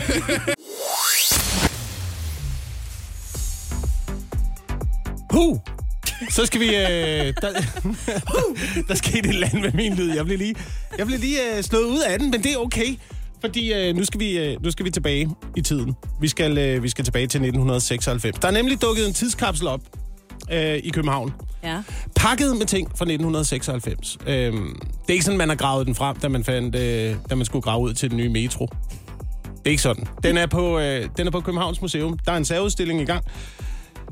hundredvis af danskere pakkede ting ned. Dengang, at, øh, kan I huske det? København var europæisk kultur hovedstad. Nej, det kan jeg ikke huske. I 96. Vi husker det alle, som var det i går, ikke? Ja. Men i hvert fald så har man øh, pakket en masse tidskapsler fra, øh, ned, sådan så man kunne se, hvordan det var i 90'erne. Og øh, kan I huske nogle ting fra 90'erne? Hvad tror I, der har været nede i de her tidskapsler? Aqua. Altså, jeg er født i 1995, øh, så hvis det her det er fra 1996, så altså, hvis ikke der er blæer og sutter, så, øh, så kan jeg ikke huske så meget. Jeg tænker Aqua og, øh, det ved jeg ikke, en begyndende Storebæltsbro måske også. Ja, Hva, Ja. hva, ja det er rigtigt. Man har fundet, man har fundet øh, Aqua nede i øh, René Diff. Øh, var en af de ting, der blev pakket ned. Der i, var øh, han, ja. Ham, det fjerde Aqua-medlem, som ingen ved, hvem er, han ligger dernede. Han har været gemt siden Ja, 96. sammen med, sammen med Dr. Bombay, de blev lagt til at sove der i, I 96. Ja. i 96. øhm, der er mange spændende ting, man kan se øhm, på øh, Københavns Museum. Blandt andet øh, en, øh, en Buffalo-sko. Kan I huske den Buffalo-skoen? Ja, men de har da været moderne igen. Men de der, De er der kommet frem igen, ikke? Jo. de der høje 10 cm øh, såler, Ja, man ligesom havde under. ja, præcis. De der kæmpe øh, plateauer der. Er du gået, har du gået sådan nogle, Jacob? Øh, nej. Nej. Nej, det har jeg ikke. Jeg, altså, jeg, kan godt, jeg kan godt huske alle de der ting, der var der dengang. Ikke? Ja. Ja. men, øh, men, øh, ma- og mange af tingene kan man faktisk stadigvæk se, hvis man øh, tager forbi Slagelse, hvor jeg kommer fra. Som jo er en tidskapsel i sig selv. Ja. Undskyld, Slagelse. ja. Øhm, så kan man blandt andet se, noget, noget der kom ud af 90'erne, det var jo også dogme-manifestet. Eller dokumentet kalder de det i, øh, på Københavns Museum. ja. Manifestet øhm, fra vores øh, populære dogmefilm. dogmefilm. Øhm, der er mange andre ting. Men jeg tænker bare på, hvad, skal vi, hvad, hvad skulle vi pakke ned, hvis vi skulle pakke en tidskapsel ned fra i dag? Åh, oh, okay. Hvis vi skulle lave en tidskapsel, Det er... Det er et meget godt spørgsmål. Altså, hvad er en...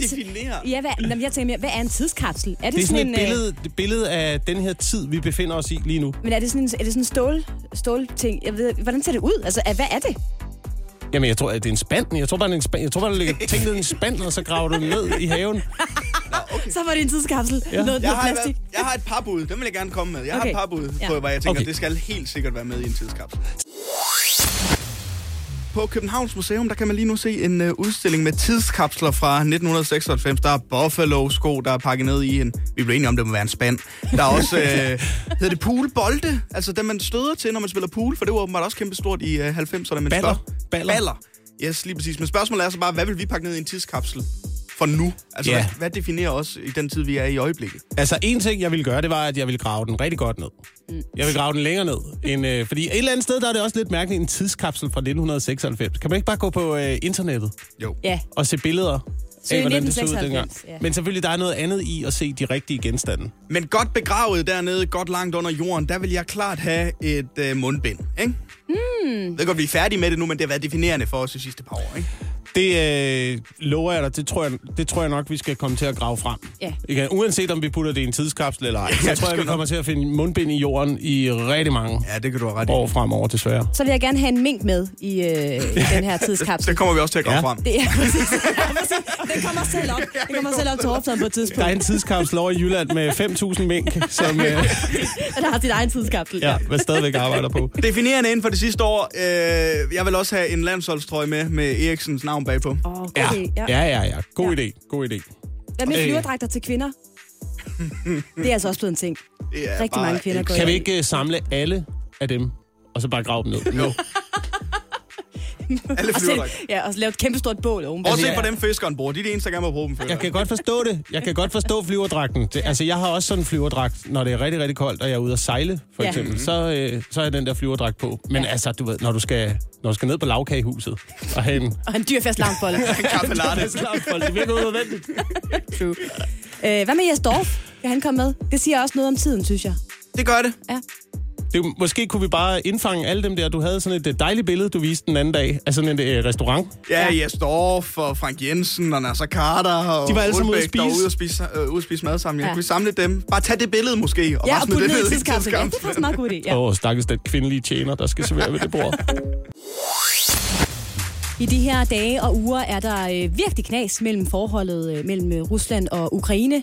Vi ved ikke helt, om Rusland så småt er i gang med at forberede en invasion af Ukraine. De står i hvert fald øh, ved den ukrainske grænse. Russerne er super klar til Hvad end, det ved vi ikke helt. Og det betyder jo, at hele Europa tænker, åh, vi skal hjælpe Ukraine, vi, skal, vi må gøre noget. Og det tænkte den danske regering også. Så man har været et smut på lagerne og kigget, hvad kan vi undvære? Hvad kan vi sende afsted til ukrainerne, der gør, at de måske bliver en lille smule mere trygge ved situationen? Bum, 400 såkaldte stingermissiler Ja. lå simpelthen på lagerhylderne. Dinger missil. Ja. Ja. Jord, jord til luft. Missiler. Er alle missiler ikke det? Nej, det er det ikke. Nej. Det er sådan, man skal holde på skulderen, ikke? og så fyre op af i Ja. luften mod Ja. ja. en helikopter eller et eller andet. Ikke? Bazooka-agtigt. Ja, Ja. Jakob, Jakob nikker tøvende. Han, han tænker bare, ja tak. Men det er jo dejligt, at vi ligesom kunne Ja. hjælpe ukrainerne med at sende øh, det afsted. Der var så bare lige det, at øh, Morten Bødskov, som jo er ny forsvarsminister, fandt ud af, det, det kan vi ikke sende afsted alligevel. Jeg har kigget på det, jeg har stødet de her missiler af, og jeg har fundet ud af, at der var en grund til, at de lå på, øh, på lageret og ikke er blevet brugt siden 2009. Det er fordi, det er noget gammelt skrammel. Ja, de virker simpelthen ikke. Nej. Jeg tror ikke, jeg tror ikke det er Morten Bødskov, der har været ude og Jo, det decideret prøve. Altså, prøv lige at... Prøv lige at stikke med Barsebæk. Lige teste og fyre et missil for at se, om det, om det virkede. Kan I ikke huske dengang, at uh, vi skød et sommerhus i stykker? Var det ikke to Var det, var hovsa-missiler? det? Ja, Hovsa-missilet, Ja, ja, der var en kaptajn på et skib, der lige Ja. kom til at trykke på knappen. Ja, det kunne være, at Morten Bødskov var havnet i samme situation. Men det fik mig til at tænke på, da Morten Bødskov var ude at sige det her i går. Hvorfor har vi overhovedet 400 gamle, ubrugelige missiler liggende rundt omkring? Jamen det tror jeg er fordi, at øh, man ikke lige har kunne vurdere, hvilken container man skulle smide det i ude på genbrugspladsen. Og det kan være rigtig svært, og specielt med sådan en stingermissil. Det er jo sammensat af alt muligt forskelligt. Er det elektronik? Er det hård plast? Er det, øh, Er det småt brandbart? er det småt brandbart? Hvor, hvor gør man af det? Hvor gør man af det? Ikke? Og, de, og de vidste ikke noget ude på pladsen, og så må man jo ligesom tage det med hjem igen og lægge det ned i bunkeren. Til gengæld skal vi øh, glæde os over, at Danmark trods alt ikke nåede at sende de her missiler afsted, før vi fandt ud af, at det var noget værre skrammel. Fordi det har vi faktisk gjort før. Jeg ved ikke, om I kan huske tilbage i øh, 2020, da coronakrisen for alvor blussede op, og især var slem i Italien. Der valgte man jo fra den danske regerings Åh, øh, Gud, side ja. at sige, vi må da gøre noget. Vi må da hjælpe Italien. Vi sender de her respiratorer afsted, sådan, så vi kan hjælpe de meget, meget syge italienere. Så fandt man bare ud af, at det var noget gammelt Og de, lort. og de virkede så øh, heller. heller ikke. heller ikke. Og det nåede Italien jo faktisk at modtage dem, før de ligesom øh, fandt ud af, at det var noget værre knas. Ja, det skal jeg love for. Situationen i Ukraine, den øh, lader til at spidse til dag for dag, og derfor så har Danmark valgt at sige, at vi skal selvfølgelig hjælpe til, så vi slutter os for at sætte nogle stingermissiler derned, som vi har haft på lager siden 2009. De virker bare ikke, så vi kan ikke sende dem afsted alligevel. Præcis Nej. som vi gjorde, da vi sendte respiratorer til øh, Italien, og også fandt ud af, at I skal have noget hjælp dernede i starten af coronakrisen. Ja, De dem virkede- nåede vi jo faktisk at sende afsted. Ja, og, så, fandt man ud af, at det var noget knas. De virkede heller ikke. Men du siger, at du har endnu et eksempel på, hvor vi sender ting afsted, som ikke virker, Anne. Jamen, jeg ved ikke, hvorfor vi prøver at prakke andre lande vores øh, gamle lort på, men der er åbenbart en, øh, en tendens her, fordi øh, i slutningen af 2020, der brændte den her meget, meget store flygtningelejr Moria på den græske ø Lesbos. Jeg ved ikke, om I kan huske det. Ja. Kæmpe, kæmpe stor flygtningelejr, og der var jo en humanitær krise, fordi folk de manglede tag over hovedet og mad. Danmark kunne hjælpe. Vi Sådan. valgte i den forbindelse at sende 50 telte afsted til sådan, så folk i det mindste kunne øh, sove tørt. Der var så bare lige det, at øh, rigtig mange af teltene aldrig rigtig kom frem på grund af kommunikationsproblemer. Og dem, der så øh, kom frem, det var så nogle, nogle festivaltelte. altså, så- Jeg skulle lige til at sige det. Var de, var de fra Roskilde? Var de fra, var de fra jeg ved ikke, Smukfest? hvor de var fra, men det er sådan nogle, man sover i om sommeren, når, når der er lidt varmt udenfor. Og de kunne overhovedet ikke bruges til en vinter på Lesbos, og de kunne ikke opvarmes. Nå, nå, det var fordi, det var koldt. Det var ikke fordi, at man bare lynede dem op og bare duftede lidt. Ah! Nej, der der, er, er- der er en, der er kastet op derinde. Jeg synes, der er jo noget, der tyder på, at vi som, som stat er nogle hårdere. At vi simpelthen ikke kan finde ud af at smide ting ud, Vi gemmer som, øh, vores gamle skrammel og prøver at pakke andre lande det på. Og jeg tror da også godt langt hen ad vejen, jeg kan øh, se mig selv i det. Jeg har da også ting liggende derhjemme, hvor jeg tænker... Det kan, du kommer aldrig til at passe den t-shirt igen, Oliver. Hvorfor smider du den ikke ud? Ja. Øh, sådan nogle ting der. Altså, har I ikke også ting liggende derhjemme, hvor I ved, ja, jeg kan ikke få mig selv til at smide det ud. Jo, det, jeg, har, jeg har en del, faktisk. Øh, jeg, er jo, jeg har jo den store kasse med opladere. Jeg har jo lidt Gertrud Sand med opladere, faktisk derhjemme. Jeg har, Oplader til hvad? Ja, til alt. Til alt fra øh, 1994 til i dag.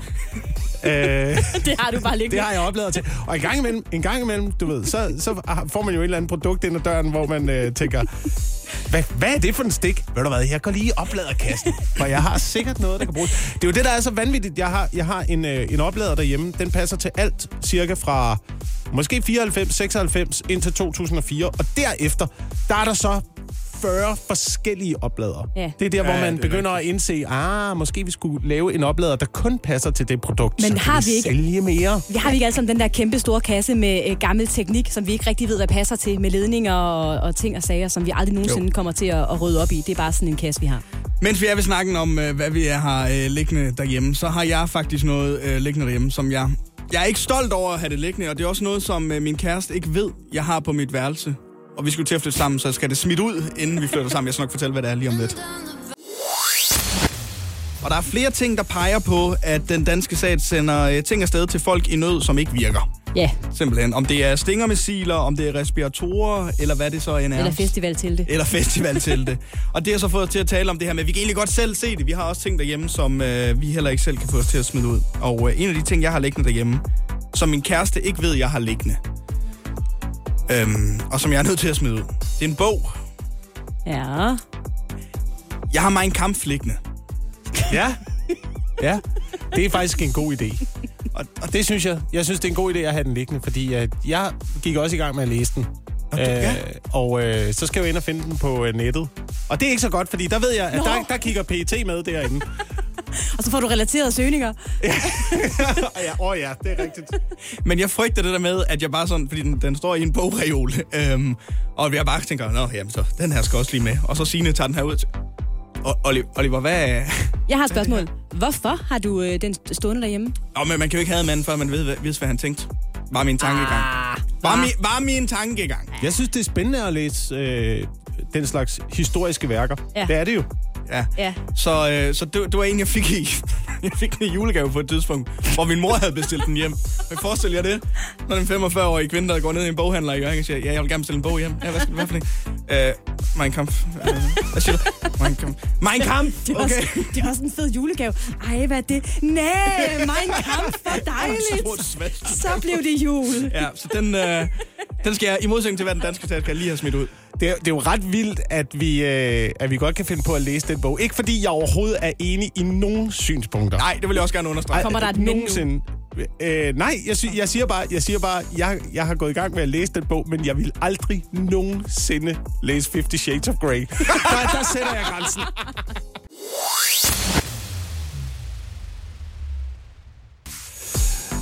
I går i vores øh, segment overvurderet undervurderet, der kom vi ind på øh, flyverdragter til voksne kvinder. Mm-hmm. Som jo er et øh, udbredt øh, fænomen. I hvert fald i nogle af de kredse, jeg bevæger mig i. Ja. Jeg ved, Øhm. øhm. er, er det mest et storbyfænomen, måske? Jeg tror det desværre ikke. Jeg tror, øh, at øh, det, det, er, det har spredt sig til resten af landet. Det tror jeg også, men altså der, hvor jeg kommer fra, der kalder vi det jo stadigvæk en hirtsalsabit.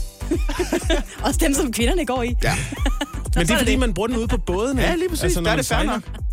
Ja, det synes jeg også, så er det fair. Ja. Ligesom, ikke? Men, Men- jeg vil sige, det, det, altså, de her øh, flyverdragter til kvinder, det øh, ligger jo lidt i forlængelse af en anden beklædningsgenstand, som vi også ynder at gå i. Og i går, der bad jeg om jeres helt ærlige mening, I to som øh, mænd, Jakob og Oliver, Oliver fordi øh, jeg har nogle øh, buksedragter derhjemme. Jumpsuits, kan man vist også kalde det. Og jeg synes bare gennem tiden, at der har tegnet sig, hold it, Jacob, tegnet sig et mønster blandt de mænd, jeg har omgivet mig med. Der er ikke nogen af dem, der synes, det har været rigtig pænt, når jeg har taget, når jeg har taget sådan en på. Nej. Så jeg skal lige have jeres uforbeholdende holdning til, øh, til buksedragter til kvinder. Det du ikke. Nej. Det gør jeg ikke. simpelthen ikke. Din, øh, Ligesom, øh, ligesom ja, din yngste, Jacob, har han ikke sådan øh, nogen, altså et, et sæt tøj, hvor man sådan, så er det jo sådan, altså det er jo også en buksedragt.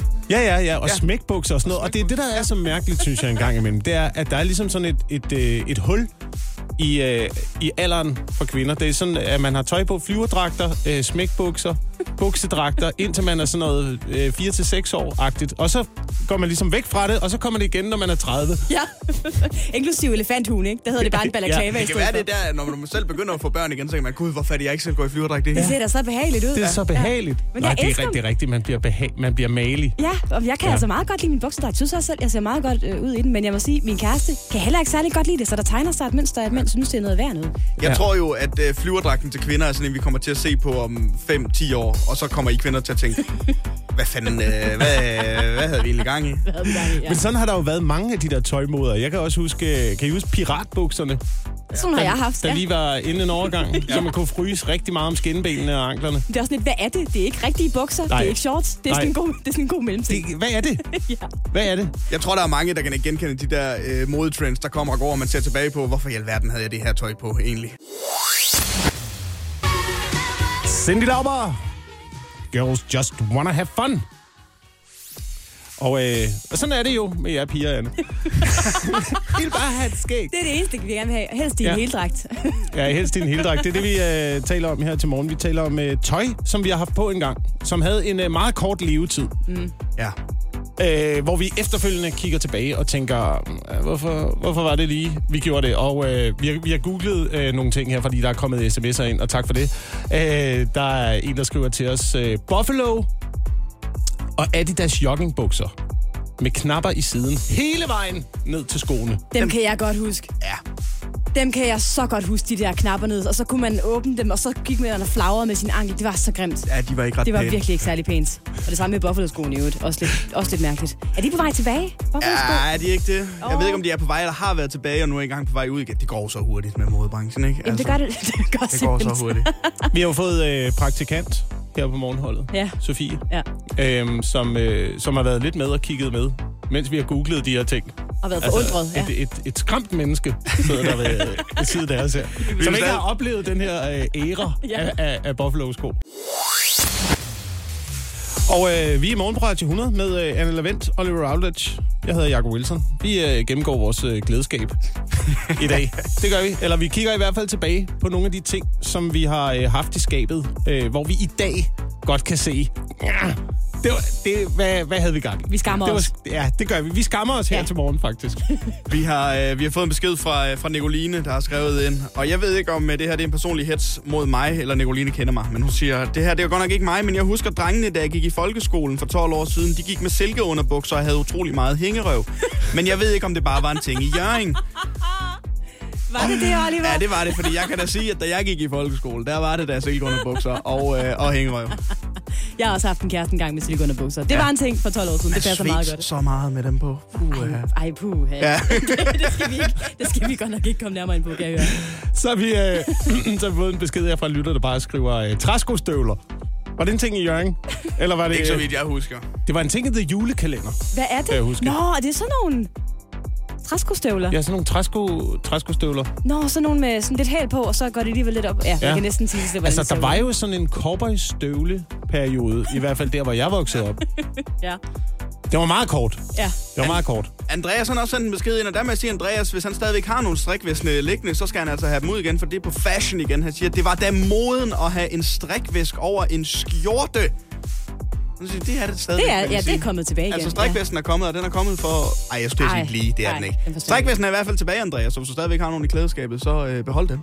Hvad med cardiganen over skjorte? Det kan jeg huske, det var der også på et det er tidspunkt. rigtigt. Det var sådan en ikke. skjorte, og så skulle der cardigan over. Men det er meget sjovt, det der med, at ting vender tilbage. Vi har set det samme med bøllehatte og, og bæltetasker. De er også tilbage igen, ikke? Bøllehatte må aldrig vende tilbage. Nogensinde.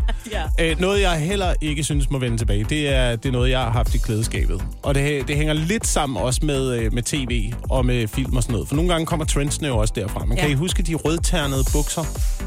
Ja, Kan I huske det? ja.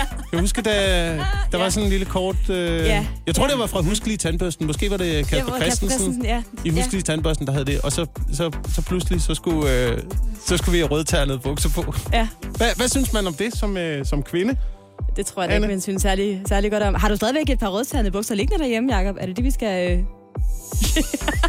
ja, du har. Det har jeg da ikke. Det har, jeg- det har jeg da ikke. Nej, jeg har ikke. Nej. Jo, du har så. Du venter på, at de kommer på mode igen, så er du der. Og øh, klokken den nærmer sig halv otte. Og øh, det betyder jo, at det er øh, tid til vores quiz. Fredagsquizzen ugen, der gik med musik. Øh, jeg føler lidt, at vi mangler en øh, jingle på det her. Anne, ja. kan, kan du... Øh, Ugen, der gik, sagt med musik. Så dig, Oliver. så er vi i gang. Og det er fuldstændig rigtigt. Vi skal samle op. Jeg har fundet øh, tre nyhedshistorier, store nyhedshistorier fra ugen, der er gået. Fundet en sang, der passer dertil. Og så spiller jeg sangen for jer, og så skal I gætte, hvad det er for en nyhedshistorie, der binder sig til sangen, der bliver spillet. Mm. Imod hinanden. Mm. Vi hører sangen til enden. Mm. Så er det bare den første, der byder ind derefter med nyhedshistorien. Okay? Okay. Jamen, kan vi ikke bare kaste os ud i den første sang? Den lyder sådan her. Vi kaster med sten og fejrer med koste.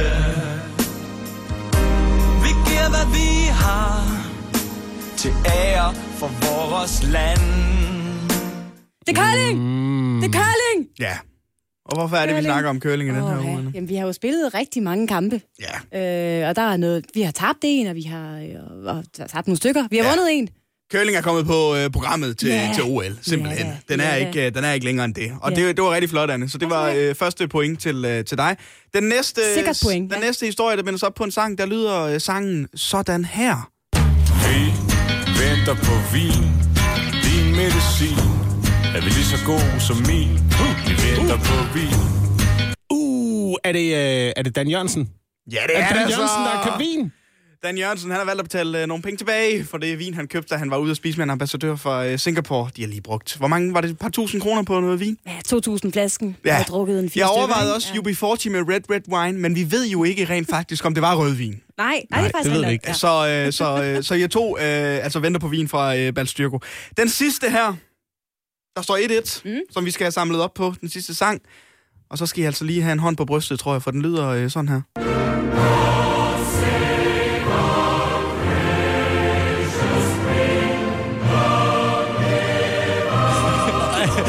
Okay, det må være dig, der får den, Anne. Du hopper. Ej, vi, synger lige færdig. Ja. Og det er jo fordi øh, hendes majestæt, dronning Margrethe den anden af Danmark, i den her uge har fået konstateret coronavirus. Det tror du? Det er Ja. dit endelige bud? Det må det være. Men Queen Elizabeth, hun havde jo også øh, 70 års... Øh... Åh oh, nej. Er det det? Ej, det er dronning Margrethe, så nu er I am the Ja, champion, og flot. Jeg føler, at jeg, jeg tabte mere end øh, det danske ishockeylandshold. Ja, vi tabte 2-0 til Rusland. Ja, det. Og jeg tabte 3-0 til Anne. Ja, du gjorde. Nu, nu øh, jeg ved ikke, om det bliver lidt pinligt for os nu, Oliver. Ej, det, jeg synes, Men... vi er vores på det rene, Jacob. Ja, det synes jeg nemlig også. Det synes jeg nemlig også, vi har. Vi, har, vi, vi snakker en lille smule om, øh, om gaver. Fordi det er jo op til weekenden, og det kan jo være, at man skal til en øh, familiefest. Det kan være, at øh, der er en eller anden anledning, hvor man skal have en gave med. Og så, er det jo, øh, så er det jo rigtig svært, specielt for os mænd.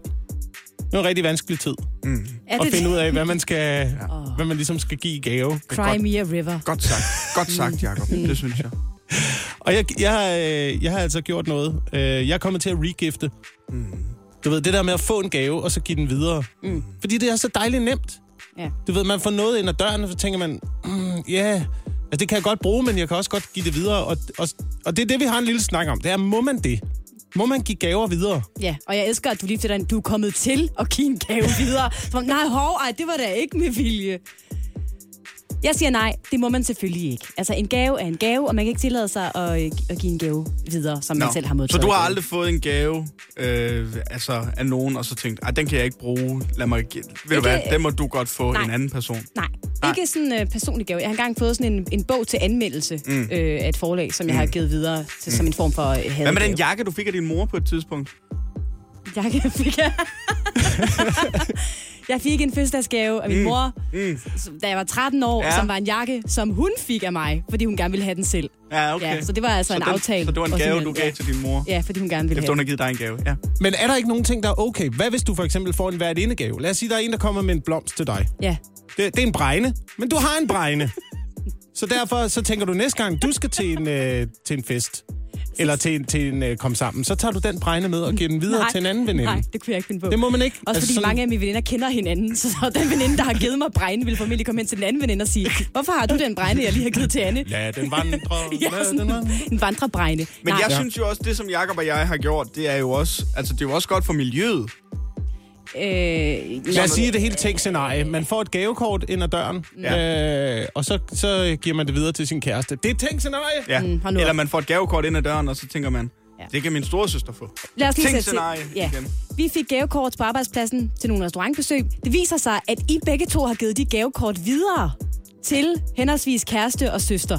Ej, det kan man ikke sådan.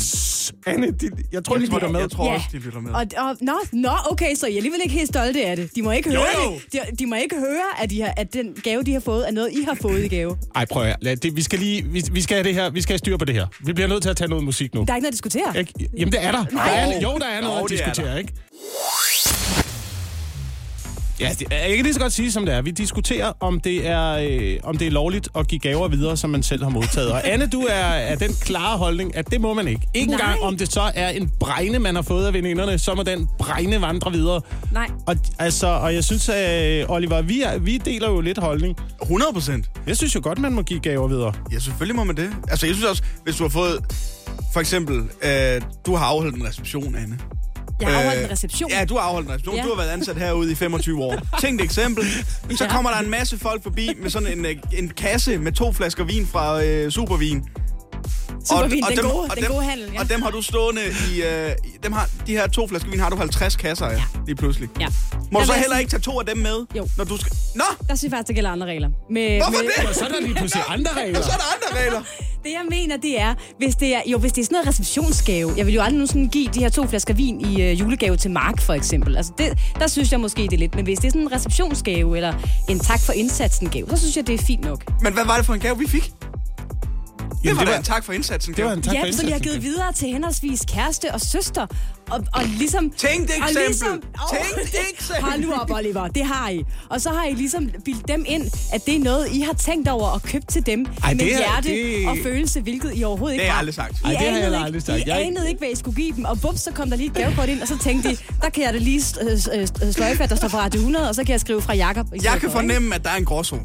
Nej, jo, Jo, det er der måske der lidt. er en klar ja, gråzone. Ja, det er der måske lidt. Ja. Og, og det er derfor, at vi, altså, vi, vi vandrer i blinde, Jacob og jeg. Nej, det gør I da overhovedet ikke. Jo. Jo, det gør vi. Fam, altså nære familiemedlemmer, de skal da heller ikke have to flasker rødvin, som I får fra arbejde. Så tæt er vi ikke. Din søster. Ja, men altså. Vi skal lige vende forbrugspriserne. Fordi øh, ja, det er, noget, øh, det er noget værre noget. På et, øh, på et år, der er øh, priserne steget. På dagligvarer, blandt andet. Øh, el. Alt, hvad man nu bruger i hjemmet. 4,3 procent. Ja. Oh, drevet op. Drevet op af ost.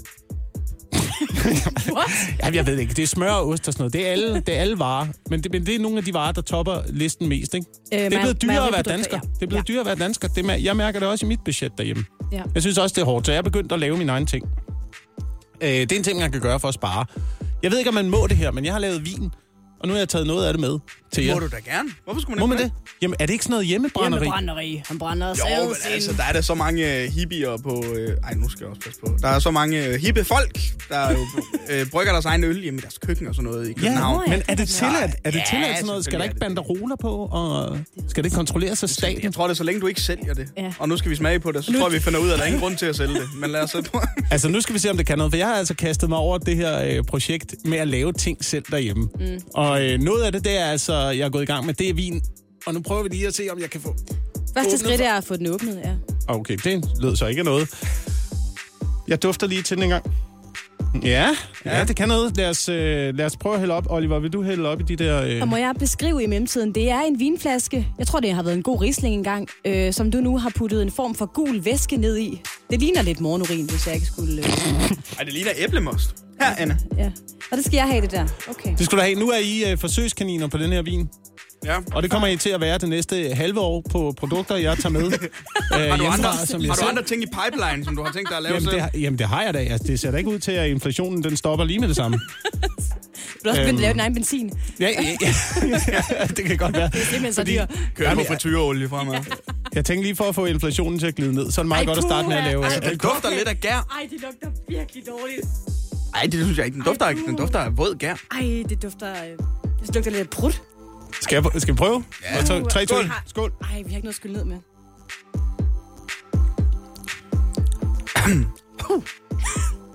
det smager af eddike, Jacob. Ja, det smager lidt af eddike. Du har lavet din egen eddike. Det er jo ikke så meget vin, som det er æblecider-eddike. Du har givet os. Jeg tror, jeg har lavet eddike i stedet for. Det her, det Nå. Eller jeg ved sådan noget, en vinaigrette. Jamen, øh, jamen, det kan da også noget. Uh, ja.